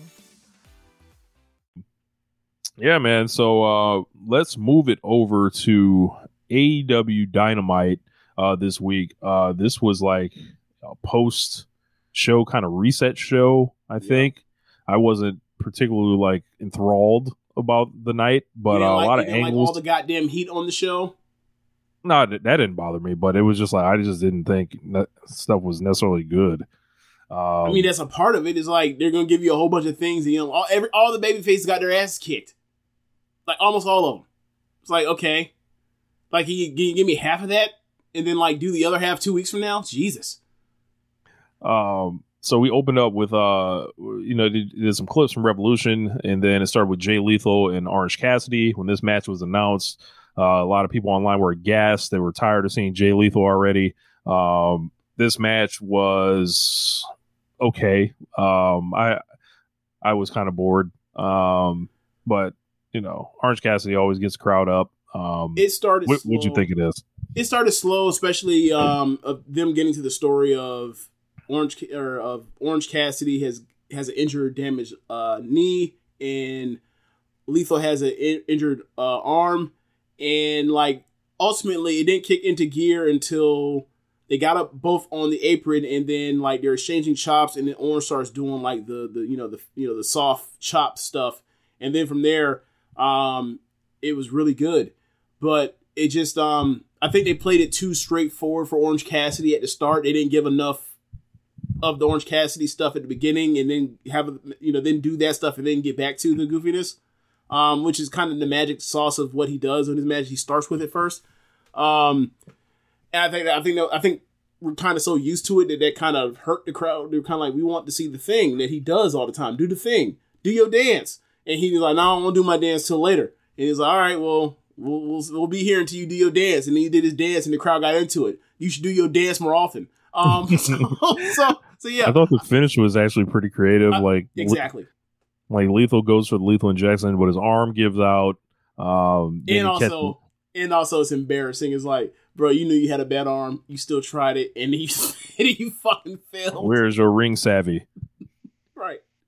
Um, but Orange Cassidy ends up getting the win. Um, and there was Lethal was going to attack him, but Bryce Remsburg basically tells him to go away. And then all of a sudden, the last outlaw appears Right. uh, and attacks Orange Cassidy and hits him with the guitar in the knee. And we know this is the setup for one of 2023's most anticipated matches. Jeff Jarrett challenging Orange Cassidy for the newly dubbed AEW International Championship. I can't wait. So Jay Lethal was ultimately just a guy that was there to soften him up. He's just a goon now. Yeah. I I never really took Orange Cat. I never really took Jay Lethal as a goon to set up for Jarrett, who is the real big act he- heel act of the thing. I, I just thought they were just a in, a tandem. That was weird to see, like the whole have the match, have the well fought match, lose, distract the ref, so that I know that Jarrett's about to come in after this long ass match and then like take his knee out because I knew I was never going to actually beat Orange Cassidy. Why? Then why did you quit earlier? It, it was it was it was whatever. But like I will say this um when Jer- when Jarrett came out and Cassidy was down still and he hit and he bashed that fucking thing over his knee, I fucking howled. Mm-hmm. Because you know, normally you know you, you see him with the guitar, you expect just to bash on his brain in, and it's, it's like okay, he's gonna smash it. But when he hit that knee, I was like, that's fucking hilarious. Because like, because I had never seen it bashed over someone's knee, and that shit exploded, and then Orange had to sell the leg. That shit was funny. Sound like Double J won you over. You know. He popped me. Oh. He's always popped me with the with the guitar stuff though. So like that ain't really nothing new. Look, I, I'm I'm saying it now. Strap up, Double J. What we waiting on? I wouldn't do. Let's that, do it. Let's do it. I wouldn't do that, but because I I can't really be expecting Jeff Jarrett to be out here having championship matches in 2023. That's dumb. Like I dreaded watching that man in the ring in a tag match uh, a couple weeks ago. So uh, after that, we um, we learned about the break in that Wardlow suffered. Uh, I was completely fooled by this thing. I thought this man actually got his shit jacked. Uh, that's a lot of trouble to go through, so I don't really feel bad about being fooled on on that one. Um, so they did an interview with Hobbs backstage. Basically said he was going to win. Uh, he would never get jacked. Uh, essentially, his neck of uh, the woods, yeah. Yep. Um, there's one thing Wardlow has and he doesn't. That's a right to be called champion. He's gonna take that from tonight. Uh, Ricky Starks came out, uh, got on the mic, said he's done it all. He gets people ask him what's next, and the truth is he's not sure. Always love hearing that from our baby faces. Um, but the, the question, I ain't no. Let, just want to let you, you people know that believe me. I don't know what, what I'm doing from here on out. I have I, I have no idea. I have no idea. I showed up to this building and I, I was lost. I have no goals. I have nothing left to aspire for. Haven't I? Haven't I inspired enough of y'all? I ain't got none for me. I have nothing. I have nothing for myself. I was giving all to y'all. That's when you turn heel when you say shit like that. Yeah. But the question that weighs on his mind is not what he's going to do, but where he's going to go next. And all of a sudden, a Bullet Club graphic popped up, music appeared. Starks uh, was looking at the uh, entrance, and then all of a sudden, Juice Robinson came in, uh, attacked him, and I saw this, and I was like, I saw Cody Rhodes versus Juice Robinson. I did not like that pro wrestling. Um, big feud for Juice Robinson to kind of try to carve some real estate, and I feel like I say that for him all the time, and it has not quite taken. Uh, whether it was Jon Moxley or Darby Allin, didn't stand out in any way against either of those guys. And now Ricky Starks, um, if you ask me, who you know, are you what kind of you know match do you have an easier chance with? It might be Darby Allin, it might be Jon Moxley. Um, Juice versus Starks here. Uh, I feel like this is a short thing for um, Ricky to to get a win and then launch into whatever he's going to do next. But this is about to be a gentleman's three. You sure it's that? Yeah, I, I I- won't disrespect him too hard. Look, man, I have no interest whatsoever. Um, like, I gotta People were see. just Juice begging for that Jericho thing to end. Sorry. People were just begging for that Jericho thing to end. You know. Yeah. Um, there, there's no way they're having a match as good as that from uh, that opener. And like, I wasn't necessarily thinking that was a great match. I thought it was a very good match. That's like a three and a half, three and three quarters type of thing. Um, yeah, I just don't think Juice got to get on the board with me first in AEW for anything else. Like, I'm, I'm, I'm, I'm just gonna keep my arms crossed and and not want him on my screen until he until he comes through. So you have to prove it because he's had opportunity and has not worked, as you mentioned with notable people that always have good fucking matches. So, um, yeah, man, like, y- y- look, can you imagine if Jay Lethal came in wrestling like that? He would never, he would never be brought back. He never be brought back. Nope. AR Fox never would have seen him again. Yep. Um, I, I think the thing with Juice is, you know, people have her- heralded him as this great promo and everything like that. But I got news. He's a wacky promo.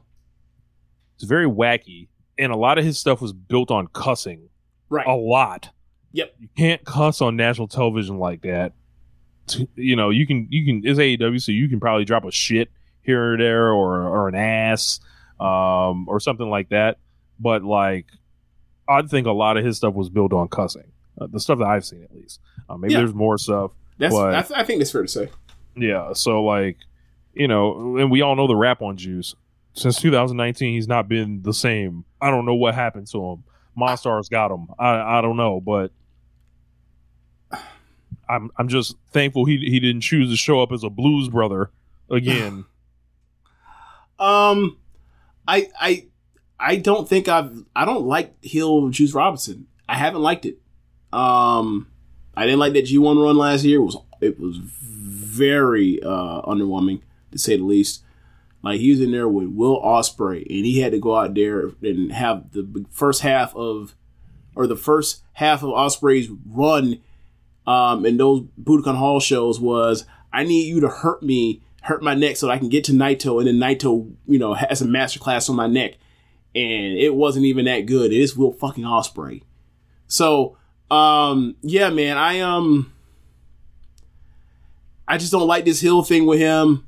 Um, I haven't heard any of his Hill promo work, so I, I can't speak on that. But like when he was a babyface and he was, you know, flamboyant stuff, like he was a wacky promo, but he was fun at times, right? I don't know what it's going to look like in AEW. Um, we got. I just want. I want to hear him talk first. I want to see where it goes. I want To to. I'll, I'll give him that and like, but to see where he goes with as far as talking, but promo. I'm sorry, as far as match, he got the he got prove it with me. to me, he comes off as a guy that knows he might have missed his chance to kind of become a real big star, and now he's just kind of, you know, he's kind of accepted like his lot in life here. But um, you know, I think you can take that back to some of the questions that uh, I think even Strongstyle was asking him uh, back in the day, where he just kind of gave these awkward answers. Where it was like, you know, why do you think you you haven't got like, you know, your your chances compared to other people that are Americans that have been New Japan uh, as far as America, and he just gave like I don't know, it just I, I think he's peaked. Um, and maybe maybe that's you know that's all right. Maybe he can just come and be a, a good contributor. We shouldn't be expecting superstardom from Yeah. Robinson, but Yeah, but like if you gonna if you're gonna be asked to be a contributor, like you better contribute like Trent or or uh, or Frank Kazarian because like we could have Frank Kazarian turn heel and he have good ass matches. I mean, because Aaron don't work here no more, so Well, you know what I mean. Someone of that ilk that fit that role of being a person that Yeah. coming to like shit. Christian, fine. Shit, you want to say Christian? Christian comes in. Hmm. He feels his role. He feels that role of being a guy that comes in. Jay Lethal too comes in has really good matches normally. So after that, we got an interview with Wardlow. He was in an FTR T-shirt. I was like, man, we couldn't get that brother nothing else to wear. Um, but you know, he, he he was there. He said he doesn't have his gear tonight, so he wants to match. Uh, to be a falls count anywhere, anything goes match tonight. I Uh, like he- the idea that that they were trying to get us to believe that um, one of the FTR guys like handed him down that gear out of they out of whatever they got, and like they wear the same size stuff that Wardlow wears. That's what they tried to. That's what they tried to put over on us. That's not the worst thing that they've tried to pull over on us uh, this evening. So That's true. um, said nobody's gonna take the TNT belt away from him. Okay, partner. Um, Renee's in the ring. She said to interview Ruby Soho. Uh, Ruby came out. Uh, she said it's pretty obvious why she joined up with Saraya and Toni Storm. Says we all created this monster. That's right, us people with the power. Um, she said her very very first against match was against uh title match was against Britt Baker, and when she lost, these people were thrilled. True.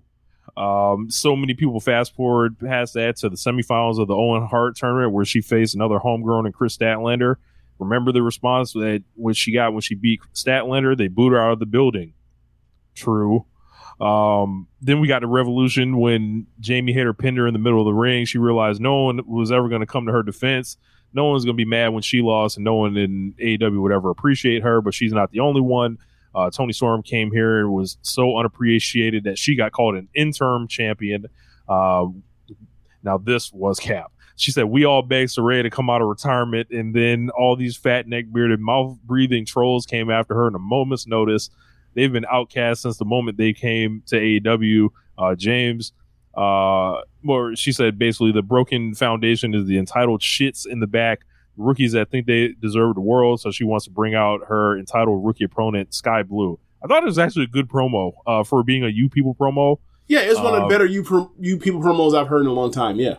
Um, I, I specifically remember the Statlander thing, like for sure. That's exactly why she got booed. Like all of it, Um, all of it from her from her perspective, all makes is all honest and truthful, right? Like obviously, the reason why the crowd immediately went cold on Saray was because like she, you know, went did the big league stuff, right? Yeah. On Britt, um, but at the same time, you can make an argument that like y- y- people got people are too particular about those kind of words or whatever else, especially when like it's two people arguing with each other that don't like each other, right? Like you say mean things to each other, and then all of a sudden it turns into, wait, but Britt is really a star. It's like, who, who gives a shit? They're, they're two people that hate each other. They're gonna lie. It's fine. So, um, so yeah, but but like yeah, so from her perspective, I thought that like all that stuff had shades of truth that are good enough to to be believable from her perspective as a character. And um, like for me, as far as I'm concerned, she's the leader of that group now.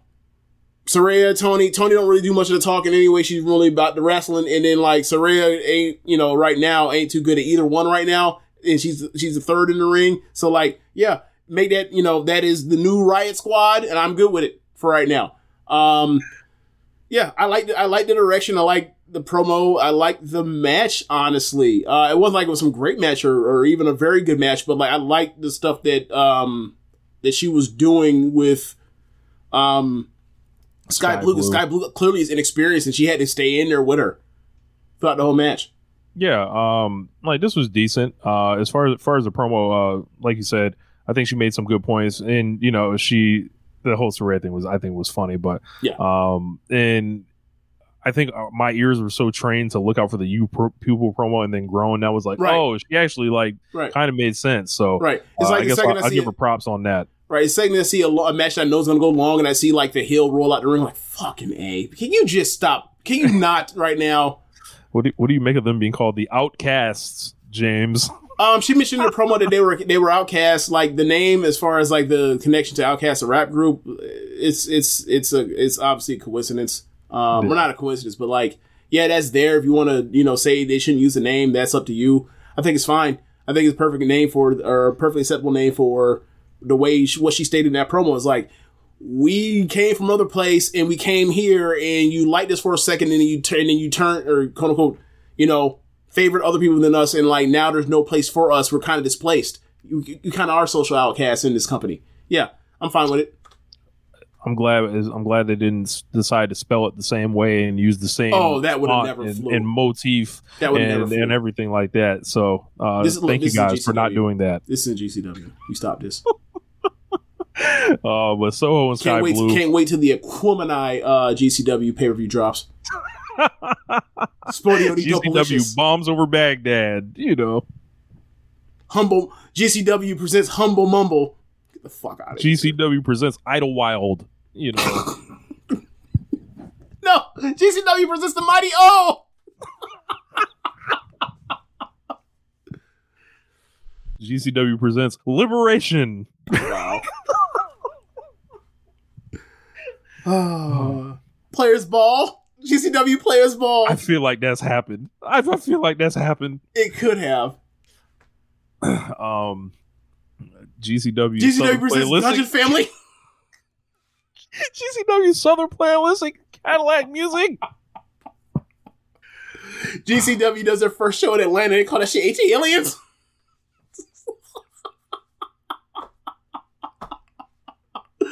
Sick. Oh. Absolutely sick. Ruby wins with the destination. God damn it. GCW Rosa Parks. Oh, if they do that shit. They shut that. Look, they can. That, that's one. I They, that's the one they can't do. They'd be like, well, why? I will show up and throw tomatoes at the ring. Sick. Absolutely sick. oh man, Damn you, Adam. Um, GCW so fresh and clean is something they they absolutely have thought about doing that one. They've absolutely thought about doing that. Um, so post match, Saray and Toni Storm bring out the spray paint because, of course, got to paint them up. Yep. Uh, and they also painted up Riho this week, which I was not happy about. That's the Um, heat, brother. Yep, they got me. they got me. I, I was like, "How y'all scoundrels spray paint Riho out here?" No. So, um, Will Nightingale comes out. She's trying to talk sense into Ruby, but Saray and Toni kind of circled uh, around, and then Willow all of a sudden can't see anymore, and then she got uh, attacked and then hit with a no future.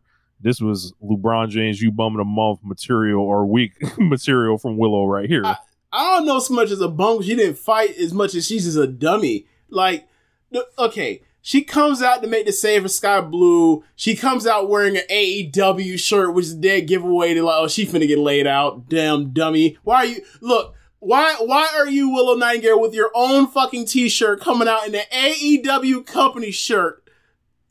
Anyway, come- painted on. yeah, come down.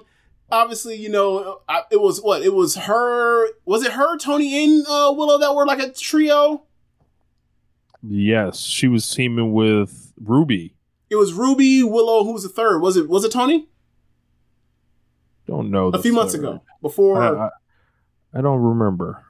Okay. Well, anyway, um, so they were so they were like a you know they were hanging around each other a lot on on on TV or whatever else. So then she's like, you know, kind of doing like, come on, you ain't got to do this. This ain't you. You know, it ain't too This far isn't to you, come. Colby. Huh? This isn't you, Colby. So, so then you know, all three were in the ring. Uh, Ruby was in the middle. Obviously, uh, Saraya and Toni were on the on the on the sides. When she rolled in, they rolled out, and I was like, "What the fuck?" They finna she like, are they waiting for Ruby to lay her out? And then nope, they just basically rolled out the side, came came in, rolled in the ring the other side, or sorry, uh, rolled out the ring on the sides, went behind uh Willow came to the ring and then they just attacked her from behind and then they, you know, they laid her out too. And I was like, damn it, Willow, you damn dummy. Damn. I mean, many of our greatest baby faces are dumb, so I mean, Yes. you That's what makes it extra frustrating. you know.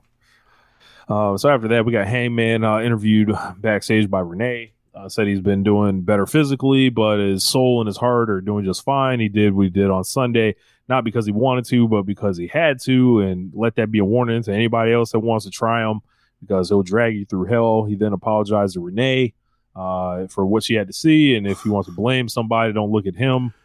Um, or if she wants to blame somebody, don't look at him and it's uh she basically he basically like clears up hey i know this has been awkward for you and hopefully everything's all right um and but after sunday he's finished with jon moxley Yeah. Um, his face was like his forehead and face. All he showed up with that eye jesus Yeah, I don't. I mean, yeah, I was fucked up. Forehead fucked up. You can see like on his um, like on his around his neck is all fucked up too. It's like, and then you see Moxie, you know, later in the show, and you're like, well, who? You tell me who won that fight. the motherfucker that lost looked fresh as a daisy, except for a black eye. Uh, so yeah, uh, he uh he lost the aesthetic battle on that one. Uh, Hangman did. At least he won the fight. after that we showed a post-match promo from mjf uh talking about his win over danielson said he's going to celebrate being the most perfect wrestler in the world he's going to do it with a rebar mitzvah we've been seeing all these photos of him uh, from when he was 13 years old, uh, popping up in the advertising this whole week. So we'll see what that's about. Uh, he's really pushing this best in the world thing, best wrestler in the world thing pretty hard. Uh, so late. when do you think he's coming in? Who?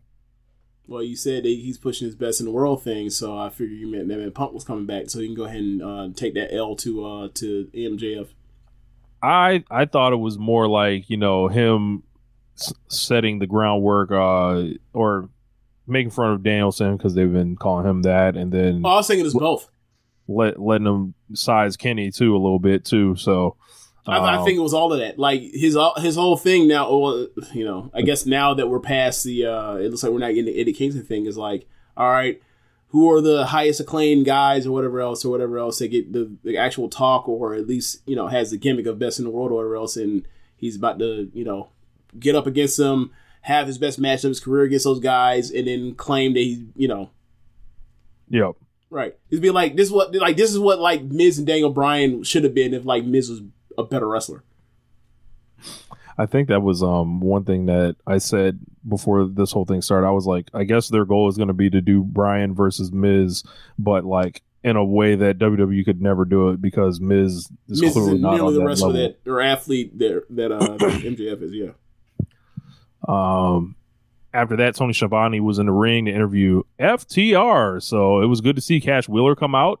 Um, and then both of those guys came out to the ring and they talked about how the few last few months have been. Uh, they lost to the acclaimed, the Guns. They lost three sets tag titles in roughly a month, and they lost one of their best friends in wrestling and the world, uh, meaning Jay Briscoe. Um, and they had to take a step back and a recharge and all that stuff. And all I heard was, man, they did a lot of losing. Sounds like they need to start over, brother. They need to go to elevation, start racking up some wins. You know, AEW Dark Tuesday. Let, let's get these boys back working. I thought you were more thinking like I was thinking like they're more or less saying like, hey, you know, we were on our way out of town, and then like we heard that Vince is back, and we and like we we sorry to Mr. Tony Khan. We sorry for all the things we sorry for all the things we've started, but uh we hope that we can uh you know start over again. That's what it, that's what it sounded like to me. he said they can't sit at home in good conscience and watch the Guns call themselves the best team in wrestling. Uh, said they're good, they're the champs, and they're the future, but they're spoiled, disrespectful assholes. Uh, their father gave them every advantage, and his dad couldn't do that. He taught them how to fight and be respectful, and he's going to teach the Guns those lessons. Dax Harwood uh, also was there. He said usually he talk about his daughter, but he's going to talk about us, the fans. Uh, it said he said at a time where he thought he couldn't be loved or love pro wrestling, we showed him that he could, and damn it, he loves us too. December, they closed the book on the greatest uh, trilogy of matches in their career, and they knew they had done something special, and the Guns took away that feeling. Uh, his last memory of one of his most special friends in the business was taken away, and now is the time for retribution. It'd be easy to beat their ass, but they have to hit them where it hurts and take away their tag belts. They have to do it for themselves, for the Briscoes, and for all of us. Top guys out. Uh, you, left, Um, you left out one key point of what. Uh, Oh, yeah. Ball said at the end. yeah, go ahead and let us know. He says something along the lines. I can't remember it verbatim, but I, I watched this today. He said it's finally time for FTR to win the AEW World Tag Team titles. And in my mind, I was like, "You fucker, you've done it again. You're back on this on this FTR uh, non shit where we are out here pretending as if you've never been the AEW World Tag Team champions, and you and the Mighty Mighty FTR have been held back by the Young Bucks and Kenny Omega. Fuck y'all, stop doing that shit. That's annoying." and it Yep. rise up your fan, your your group, your most wild, ridiculous fan base. Uh, that are also those cornetters that are also come out here and say that discussing shit to Riho and whoever else is on the roster. You're doing a disservice to your own fucking like colleagues. That's bullshit. Stop doing it. Yep, it's never happened. They're treating the shit like it's Andre the Giant never being slammed. Uh, but this is actually, um, you know, this isn't the first time the FTR and FTR non has started pushing these things about things that they claim never happened. You know, they claim the Young Bucks never did a have never lost Right. before. That's that's what goes in line with this shit with their with their fans. Is like, bro, like you are you are stoking those flames. Like when I when I saw that shit today, I sent a message to you. You remember what that message was? Yeah, You want me? To, should I Go- say it? Go ahead. I was like, this is like the equivalent of them of, of like when Trump was telling like um the the uh, the Proud Boys is this to sit to stand back and stand by. It's like you know what you're doing. You're speak. You're trying to speak in code, except this is obvious to every fucking body. Stop that shit. Love that FTR. Love that FTR. Um, yeah. So, um, uh, you know, I, you know, I support their, uh, their ambitions. You know, let them boys, you know, have a nice series with the guns, perhaps even win the championship. Let them go on a run. Let them start running through the tag team division. You know, just beat this team, beat that team, left and right. You know, and eventually, you know, you know, you, you might need to do a big match, you know, eventually, you know, and then when it's time for you to lose, we'll just keep going. Um, AR Fox and Top Flight taking on the Jericho Appreciation Society. Um, this was kind of fun, uh, seeing these guys in there. Goofy. So Garcia and Guevara, who who have historically always worn trunks to the ring, they come out in the leather in the leather pants because they're they're all like you know mimic is Jericho appreciation. They're appreciating their daddy Jericho. Yeah, I thought it was fucking hilarious. They're all in leather pants. Like, what is this? um, but yeah, I thought you know it was okay. I feel like they're I feel like AR Fox and Dante are like protecting uh Darius a little bit. Like Darius is still isn't shouldn't be out there yet or something. It feels Yeah, like he's very tentative is- still compared to what he used to be before he hurt himself. I, I, think Darius got has got to kind of he's got to recommit a little bit. I think to the uh I get what you mean. Yeah. So, um, but beyond that, uh, this was kind of like a, a match just to introduce uh, Jazz into the trios ranks. Yeah. Essentially, I don't mind this unit. They all kind of do different things. They're they're pretty entertaining. I don't Uh, mind J- it. I, I honestly wish that like I wish that Guevara and Jericho or Guevara and Garcia were just a two v two tag team. But this this still works, at least for Yeah. now. So um, they ended up cheating with uh, Hager hitting Dante Martin Yes. with the or Darius Martin with Floyd, and then um, you know they get the win. Not the Uh, podcaster. yeah, shout out to Floyd. Um, we'll probably cut this shit off as soon as we started. I'll talk about FTR, but um, uh, after that, uh, Angelo Parker tells us uh, that it, it say it's the greatest trios win in history. tells the crowd to light the beam because they're in Sacramento, Yes. of course. Um, and like the crowd was like halfway happy that like they got acknowledged about the beam shit, and then like the other half was like, "Hey, don't don't mock us." yeah, wait a minute, fuck you. Like, Yeah, yeah. I, I actually watched uh, them versus the Knicks on I want to say it was Friday night. How was They're- that? They're a fun watch. Kings are a fun Mm. watch. Like Z- Sabonis and in um and Fox, like they're gonna be their go to guys in the playoffs, and like they look like they're up for it. Um, So- but yeah, like that light the beam thing. Like they after the after the game, they beat the Knicks, and like I never seen it. I only heard about it like in podcasts, and I saw them press that shit. And then all of a sudden they cut to the outside of the ring, and that shit beamed up like the fucking Enterprise outside the state. I was like, oh okay, I get it now. Okay, that's cool. Yeah. That's kind of fun. I hear light the beam, and I started thinking about Pookie, beam me up, Scotty. That- you know, that's what I was thinking too at first. I was like, I don't even know what this means. Are y'all talking about beaming up the same way that other people talk about beaming up? Because that don't sound exactly like something you should associate with the NBA. This ain't the '80s. Um, but yeah, uh, after that, I like I like them doing that stuff for like the local crowds. I do. Yeah. Garcia gets on the mic, says they should be the number one contenders for the trios belts. Uh, Sammy says they're the sexiest group alive. Uh, then the lights go out uh, after Jericho reinstates it. I knew the elite was coming out the whole time. A lot of people thought it was House of Black that were doing that, but that was I good, was that was a good switcheroo.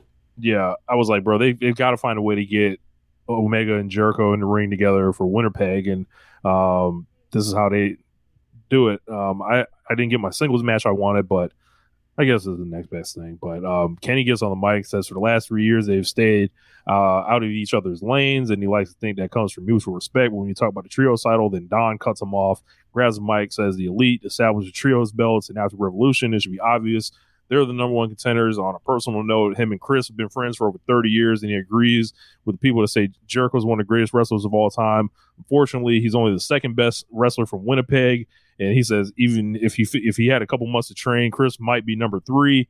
And then Jericho was pissed, uh, challenged him to come down and get it. Lights went out, of course, again uh, because the House of Black was like, "How dare anybody else turn the lights out?" Um, and then they appeared uh, on the Tron, and then they turned the lights out again uh, after Malachi Black said, "Hey, y'all all deserve to be humiliated in y'all hometown. So if y'all want us, uh, the lights basically came back on, cut off again. Then they're in the middle of the, of the, of the joint, uh, basically between the the ramp, ring and the stage, bottom of the Elite that's on ramp. top of the ramp, and uh, JSA that's in the ring. Yeah. yeah. And then, you know, the lights go out again and then they're gone. So they set up a, a triple t- trios match. a, a triple trios match uh, next week for the trios belts. That's so, gonna uh, great, yeah, that's going to be awesome. bro. Um, no, think okay. It, it's it's the elite. It's Murphy. I'm sorry, Matthews. It's Malachi, and it's Guevara. With not with eight other bodies to work with amongst all that talent we just mentioned, plus the mind of Jericho, plus the mind of like Callis on the outside fucking around. Like they're gonna break out some outrageous shit like, I would because they're gonna be in Winnipeg like, and they're gonna want to have a crazy match for their hometown. bro, I would give them like the last half hour of the show or like open the show with this shit. Like, I'd open. and say, y'all go 30 minutes. Like, run it.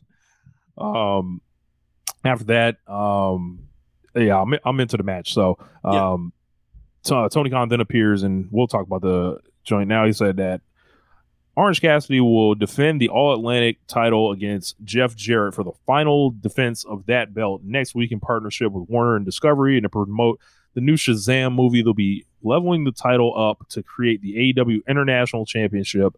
So uh, we get a hype reel for the film and the title defense next week. So the All Atlantic belt is now the AEW International Championship. Well, I- it's gonna be a, it's gonna be the same belt design except they're taking from what I saw, it's gonna be the same exact belt design except they're Yeah. taking out All Atlantic and adding international. So, Yeah. I mean, I'm I'm fine with it. I'm wondering what made them change it out of All Atlantic. Maybe it's because I don't know. Maybe I wonder what happened from up top that made them say, "Hey, change the name." Yeah, um, maybe they just start. They just kept looking at that Japanese flag on the belt and was like, "Yeah, in, we can't." in China. Yeah, yeah, like, like we can't do that. Uh, I, I actually like the name change. Uh, the the the IC championship. I well they got me, here. for me, I was okay with it being all Atlantic at the time because, like, obviously it was functioning as an intercontinental title, but there's not many names you can come up with that doesn't make you in, think of the Intercontinental title. And now it's international title, and the, all I think about is the inter fucking continental title. So like, I see why they went with All Atlantic or whatever was the particular reason for why. I, I forgot the original name because it was like something about like something with water touching all the continents or whatever else Yeah. or whatever else, or some poetic thing. And I was like, okay, fine. It makes me, it gives me the distinction of I don't make it doesn't make me immediately think of Intercontinental, even though I know it functions as Intercontinental title. Now, International Intercontinental, it's a fucking, it's an AEW Intercontinental belt. It is now. um but yeah um so besides that like um let's let's keep going um Orange Cassidy better not lose his fucking belt, let's go double j bro. So, so what? What? Okay, so Jeff Jarrett Wizard Intercontinental belt. Or sorry, I'm calling the AEW Intercontinental belt for, on, on purpose now. I'm sorry, on accident now. So like. He calls it. He wins the international belt and what takes it to AAA and starts doing that racist shit again. That's what. Boy. That's what. That's his first move, right? right. um i don't know i don't know but i i, I haven't really nasty, thought that man. I far don't want that. I haven't really thought about it that far. I've, I'm just on this strap up double J agenda. We'll figure it out the rest later on. Bro. Um, I think he's been tremendous in this time in the in the company. Um, if you if you left your preconceived Jeff Jarrett notions at the door, I think he's been phenomenal. He doesn't have to be a main eventer. Um, if he loses, fine. I'm I'm cool with that. However, I think it would be tons of fun to strap him up. it would only serve the purpose of you didn't want to beat Orange Cassidy, you need to get it on somebody else that you didn't want Orange Cassidy to lose to. So like that's the only purpose of having him be the champion. So if that's the case, then I think that's a I don't think that's a good enough reason not to do it. Right? Like if you're gonna make Takeshita the champion, right? Like just have him beat Orange Cassidy. He'll get more from beating Orange Cassidy than he will beating Jeff Jarrett. Mm-hmm. No, I, I, Not to I say that Takeshi is actually the, the hand-picked guy, but I'm saying like someone of that ilk makes sense to have that belt eventually. Right. Um. So after that, we got a post match promo from Bryan Danielson. Strangely, that ended up echoing my sentiments from last week, where I said this man has to go home. Uh, he talks about one that teaches kids to fight for his dreams, but Max was right. His whole career thought fighting was the best way to fight and fight and fight and fight. And when he woke up from the LeBell Lock, his first instinct was to fight. Then he realized he couldn't feel his arms and his left leg had no strength. And MJF told him he was putting himself for his family, and he was right. He thinks it's time to go home. which is code for these boys in, uh, later in the show from the turn heel. And I ain't gonna be there. I ain't gonna be there to deal with that until later, and we'll and then we'll see when I return if I'm gonna be a heel or I'm gonna feud against them. That's all that really was. Not bad. I'm okay with it. I will say this though. Um, obviously Moxley. Um, or maybe we should save this for later. But yeah, let's save. I mean, it's next. okay, So okay, like, yeah. Let's go it was like literally Bryan Danielson video, Blackpool Combat Club entrance. Like, so Yeah, it was okay. like, Yeah, so they end up to back. facing Orange. So it's it's it's Cesaro and Moxley versus Reynolds and Silver, Yeah. and um, I, I gotta say, man, like Claudio, Claudio's a really good fucking bully. We've always known that. He's really fucking good at being a bully and just like battering people that he's bigger than. He really is. Um, I I really think like I this like. I like, I like this better than him being a babyface. Yeah, yeah. Like you know what it reminds me of? Obviously, I don't think he's at that same level athletically.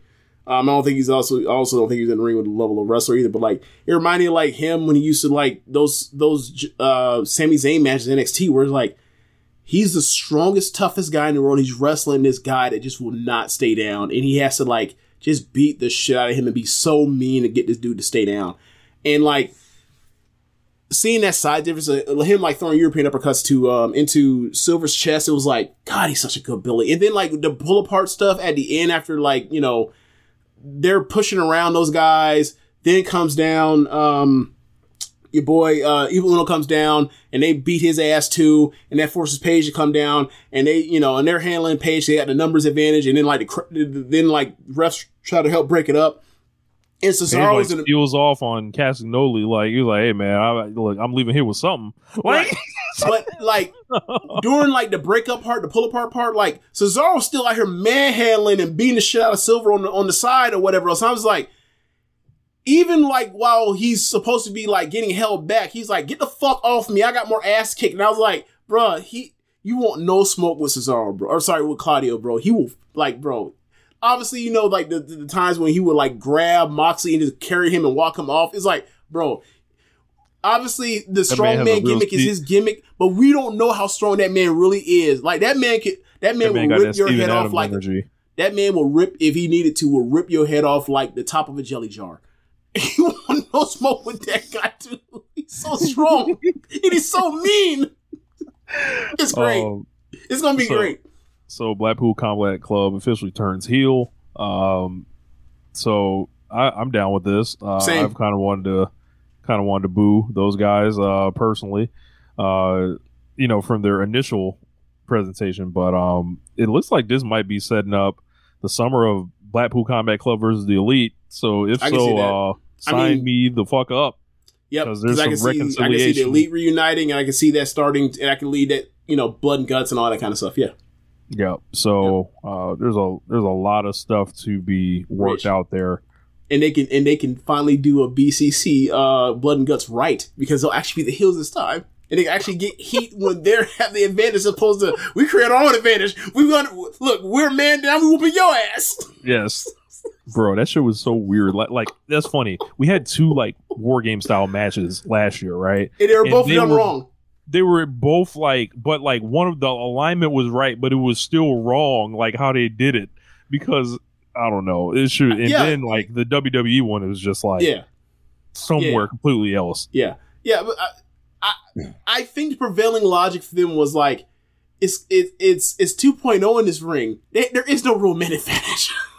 I think that's what they were coming up with. It's like you think, so you think like Claudio, you like you think I'm finna sell for them? Hell no! Stupid. Oh, this uppercut. But um, so they've been uh, on being the elite this week. They had like this uh flashback kind of.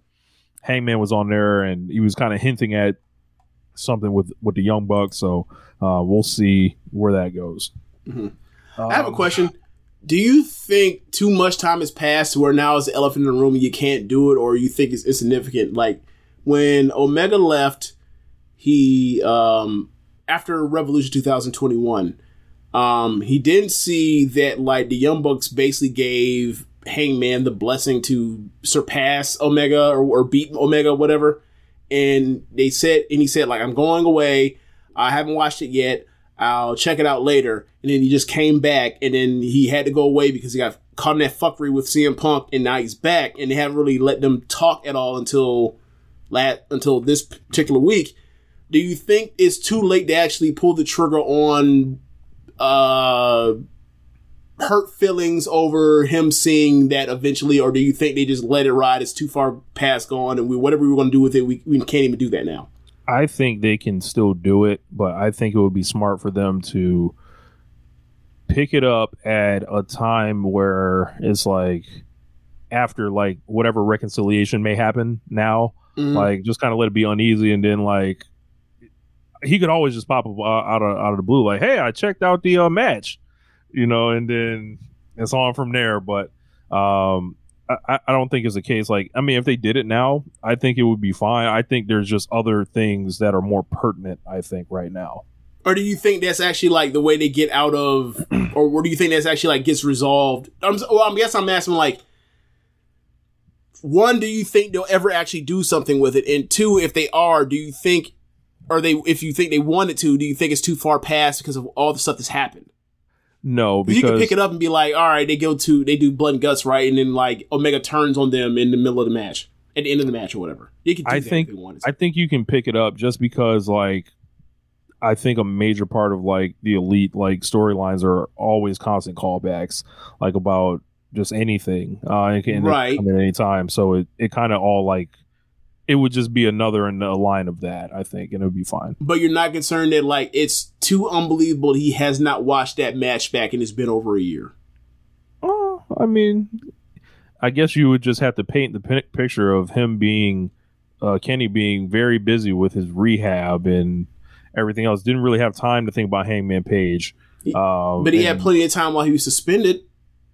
They they never acknowledged that. So they, they they never acknowledged him being suspended. So What you mean you ain't got the time? Just sit your ass home. you know, they sent him home. All right, good. You can move on. You know, he, he went to the dome after that, so he, he was busy. you know, he was training for Will. That's that's what his uh what the cover should have been. Like, yeah, I was deep in training for um. I knew I was wrestling at the dome. Like you were deep in training, you were watching tape, you decided not to watch the tape of like your last singles match. You don't Right. think you don't think Lost that footage. you yeah, know, just just just, just somehow misplaced. yeah. You, you know, you could be like, well, you know, I couldn't really get a hold of it. Like, it's not like we have a, a network for our streaming. That, that's some BTE shit right there. That that would be some BTE shit. You know, I tried to load the AEW network, but we don't have one. that would be fucking excellent. That's great. Oh shit! Look, Kenny just need to, Kenny Omega just need to listen to us. We, we can fix it for him right there. There's your plausible liability. We ain't got no network. How was I supposed to watch it? Was I supposed to pirate it? Yep. What? I'm an EVP for this company. I gotta pirate my own fucking show. I couldn't even get a courtesy tape of this footage. Uh, wow. How dare you know? I, I couldn't watch it back. so, uh, Renee interviewed the acclaimed and Daddy Ass. Uh, 2.0 rolled up to him, said they love the acclaimed. They have a proposition to him for him. He said that he knows the acclaimed are sports entertainers at heart. I fucking died laughing. Um, and, you know, they had a nice uh, laugh about it. Uh, they told 2.0 to leave them alone because they get on TV more than them. Yes, they laugh him off as the biggest geeks ever, and I thought it was great. 2.0 was not happy about that shit. So um, we'll see how that goes. After that- finna get pinned. That's how it's gonna go. We got Wardlow and Hobbs for the TNT Championship, and this match started in the back. Yep. Um, the majority of this match I thought was actually pretty good. Um, not, it was a walking brawl for a lot of it, and then they ended up doing some wild shit at the end, including Wardlow doing a Swanton dive outside the ring through a table on Hobbs. Yeah. Uh, I was actually in the group chat when I was watching this match, talking about how awesome it was, and then the ending happened. Uh, I was like, "This match rules," and then I was like, spoke oh, too soon. shit. Um, and what came next was a classic lesson in we don't really want to beat anybody, and um, we don't want to actually like like we don't want to take nobody lower, and by not taking nobody lower, you don't really take anyone higher, Right. essentially. Right. Um, and I think how it came off was like it was shot poorly. Wardlow fell on like some like damn like like styrofoam type shit. It turned to a last man standing match out of nowhere. Uh, I thought it was a falls count anywhere match, but it was a up- count. Any, it was false count anywhere, but they did mention on commentary before the match that like they, there was a standing, uh, there was a ten, 10 count, count. as well. Okay.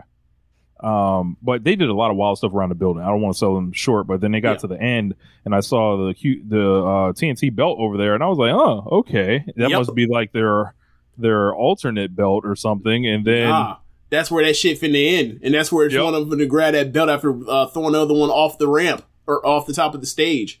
QT Marshall comes out. He's been wor- working this uh, gimmick online that has looked like he's about to debut, and then it's going to be next week the debut of QTV. It's going to be a news organization. It's basically like a play on uh, like we we report all the facts, like the dirt sheets do not or whatever. So awesome about that. Um, but he does have heat. I'll say that. QT's never had a problem getting booed. Um, they're putting with Hobbs. Hobbs, uh, I believe, ended this night doing a promo after the show where he told people "kiss my black ass," which I think he should that should be his dismount from now on uh, while he's the TNT champion. I don't think Hobbs. Um, I don't know how he's going to carry the matches as the TNT champion uh, going forward. Um, they gave him QT to kind of help him. I don't know. Uh, I feel like Wardlow. Um, he is, you know, he he just got that win over Samoa Joe and was kind of flat. Still, he came in, wasn't really net. You know, this is Hobbs area. Uh, but he, you know, I don't know what Wardlow does now. Maybe it's a case of just a we're just plucking you from this division because you have a win over MJF that we can go back to at any time, and we can build you up there, and you know we can decide if, if you get hot again to pull the trigger or not. But um, that's kind of what I've seen this as. This is like one of those classic. Hey, you lose the belt, but you might be going somewhere else. He's definitely going to see MJF again. Right now, he should not, unless they do something masterful to get him back over again the way he was before. He has no business winning it. Um, but yeah, they're definitely get, they're definitely going to have him get back to MJF before MJF's reign's over. Like I can see them doing, I see them like going to Wardlow, MJF beating Wardlow, and then they get to Page, and then Page takes it off MJF. I can see that. Um, and and there's like some chatter like based on Rampage. I didn't end up seeing all of Rampage. I only saw the end, but uh Sammy Guevara has been getting wins recently. Jungle Boy's been getting a lot of wins.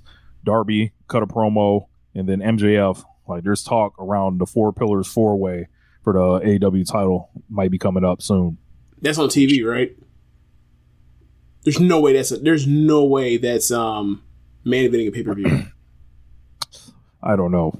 So we'll see. Um, we'll see how it goes. yeah. So what is this?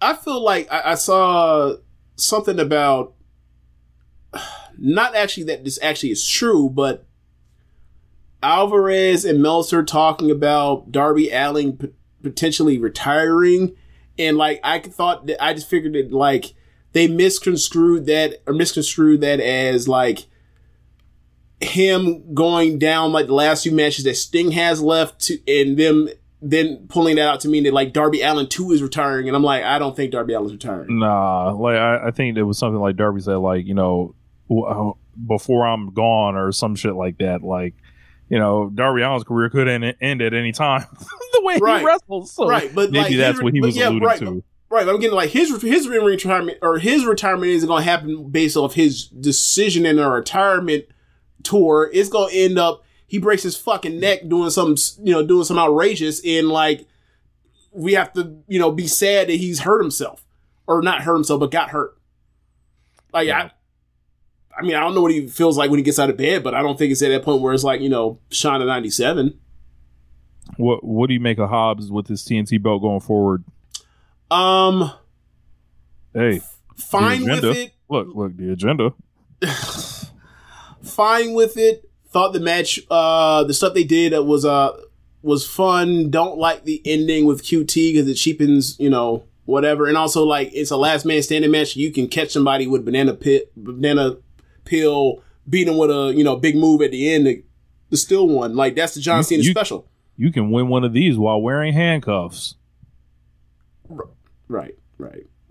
Um, but I I, I thought that Or like you can, or you can fuck up the handcuffs and not unlock yourself and have the referee completely expose the business. So yeah, I thought it was um I thought it was I thought like it was okay. I would have liked it if, you know, Hobbs had, you know, somehow smarted Wardlow or got the last blow in like without the help of QT Marshall or whatever, but um I know that, you know, him and QT were around each other at the time when like uh there was almost like the factory I- had like a hit on Ricky Starks and like it was never paid off or whatever else. Uh, but that was like over a that was like over a year ago. That was like last August. Now I remembered that when they mentioned like, oh, you know, he said he had the favor. I knew exactly what they were talking about. I knew exactly what I- he meant too. Look, I can't assume that. Like, I hate to do this. I can't assume that your normal person knew that because Right. it was like there was no we're kind people, of we're like people with great memories. like I think for this to be more effective, they would have had to be like laid a, a breadcrumb for this, like the end of like January or something. Just ran, all it takes is thirty seconds of TV time. Like have Powerhouse Hobbs walking the hallway, run to QT, like, hey, like you still owe me one or some shit like that. And, and, and QT's like, I got you. And then we st- and that was only like a month ago. I think you could get away Yeah. with doing it like that. Yeah, I, I think that I don't even necessarily think they even needed that. I think they need to have pulled the trigger and not ever done the Joe thing, the Joe turn, and then the take the title off Joe. or take the title off Wardlow. They should have just went to the Hobbs thing when it was, you know, then. Like, Mhm. The problem isn't necessarily that the, the story wasn't told uh, to a satisfactory level. It was that so much time had passed and like the it it it, Made it less effective at it, it felt like it was something that was dropped as opposed to something that was ready, something that was going to be brought back to the forefront ever again. Like how I mentioned is kind of the reason why I asked you earlier about the the um the Young Bucks page Omega thing because like so much time has passed. Is it worth it to actually go back to this? Or Mhm. not. Um, obviously, there's ways around around it to get to it if you want to go back to it, but a lot of time is passing. You'd be like, bro, you bringing up some real old shit now. Um, and you know, one of the issues with AEW is like, like sometimes they will wait too long on a story to, to let it finish. Like, you know, Yeah. per, you know, it's like, bro, when was Final Battle? December fourteenth, some shit like that. Yeah. We still haven't gotten a Keith Lee swerve match, Right. right? He's like, there's, there's, there is like telling the story of who's off TV. Uh, Keith Lee was off TV and reinvented himself and all that stuff. Is also like, bruh, it's been four fucking months. Can we get the match already? Yeah. yeah. So But that was dynamite this week. Uh, I don't know. Like, I, I think I might like the show a little bit more as we were reviewing it. But when I was watching, I was just like, I don't know. I thought they should have came out firing a little harder out of the pay per view. Mhm. But um, you know, I- I think they set the table with all the heat they got. I- Like I don't think I'm not saying necessarily the heat was unnecessary. Um, like I, th- I think that they set the table for the baby faces to you know move forward, like Starks with Mhm. you know with a new brand new opponent. Um, with like Hobbs and QT Marshall and particularly the factory. What what is that going to be? Um, MJF gloating that he beat you know the best wrestler in the world in an hour plus time match, and now he's going to show up next week. Like they're setting the table for, for stuff to look forward to, right? But I didn't think there was any match that like I thought was you know stood out above the rest. It was some great match on the show, like compared to a normal Dynamite, and then like it was just a lot of setting up heat and and getting heat and like I, it was a lot. It was I felt like it was a little bit too much. I felt like it was felt like it was like three episode or three weeks worth of normal AEW heat put into one show, and I thought it was a lot. yeah. Um, but yeah, uh, I didn't think I had anything. Oh, one more thing. Keiji Muto, um, the great Muta, um, is going into the WWE Hall of Fame. Uh, this fucker has done it again, James. Mm-hmm. He, we found, I guess we realized what happened here to get Nakamura over the deal. You put me in the Hall of Fame as well. Yep. Um, I just find this hilarious. Uh, Keiji Muto ensures that he will get another run at Finesser of the Year this year. Rich, when they announced the, the Nakamura thing, we talked about it on the show. I'm pretty sure I mentioned this was a quid pro quo and exactly this, wasn't it? Didn't I mention this? I think you might have brought that up. Yeah. Right. It's like, yeah, like think about what KG, what what the Great Muta me- means to like their their library. It gives a reason for people to go on the network and go through all those tabs to go find some of this shit in WCW and NWA. Like, yeah. Um, and then sure enough, it happened. He's going to miss somebody at WrestleMania, right? Who do you want it to be? Austin Theory, right? Oh God. Oh, actually, um, I don't know. You, I don't know. Maybe he's too old for this now, but you know, like a decade ago, uh, yeah, like a decade ago, they definitely would have missed it cold. They definitely Oh, missed it cold. yeah. He would have been he'd have been emceeing the whole fucking thing, and he all of a sudden got missed and, and They might embarrassed as miss- the guy. And Vince miss- would have belly laughed in the back like an asshole. The Miz. Could see Sam that. brings it up. Miz is hosting. I, I got Look, one. sh- hey, shout out to Triple H Miz take, and taking mad wrestlers out the ring. Miz and Maurice both missed it. Yeah, there you go. Takes the takes the the, the mist from from the Great Muta because the Great Muta was I believe was what it was not Keiji Muto. So I don't know. Like, does he like what does the Great Muto? Do they know that the? Great Muta is a homophobe? were, were they aware? Were they aware of what happened uh, at the end of that match with Nakamura? No. They, they Um. might want to pull up a, a, a link.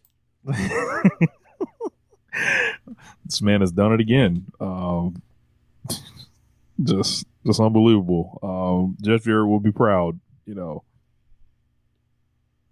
We can wrap it up, man. Yeah. Uh, that's in the show. Thanks for listening, y'all. Um, be sure to rate us on whatever app you're using. Listen to this with. If you are watching from the stream, um, you see the PayPal, you see the Cash App. You can donate there. If you're listening to the podcast, you go to the show notes, show descriptions uh, for the podcast, and go to the link for our uh, in our red circle and go donate there. And listen to other shows the network. Um, besides Nation Radio, you have Keeping It Strong Style, the Ricky and Clive Wrestling Show, Grown Men Watch This Shit, Grave Consequences Podcast, 8-Bit Suplex, All Things Elite, Great Match Generator, Get in the Ring, and Meet the Press Room. Thanks for listening, y'all. Later. Peace.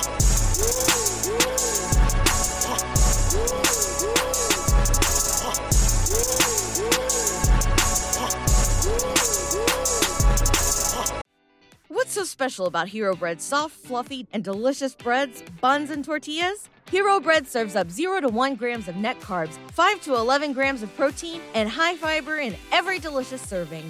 Made with natural ingredients, Hero Bread supports gut health, promotes weight management, and helps maintain blood sugar. Hero also drops other limited edition ultra low net carb goodies like rich flaky croissants and buttery brioche slider rolls. Head to hero.co to shop today.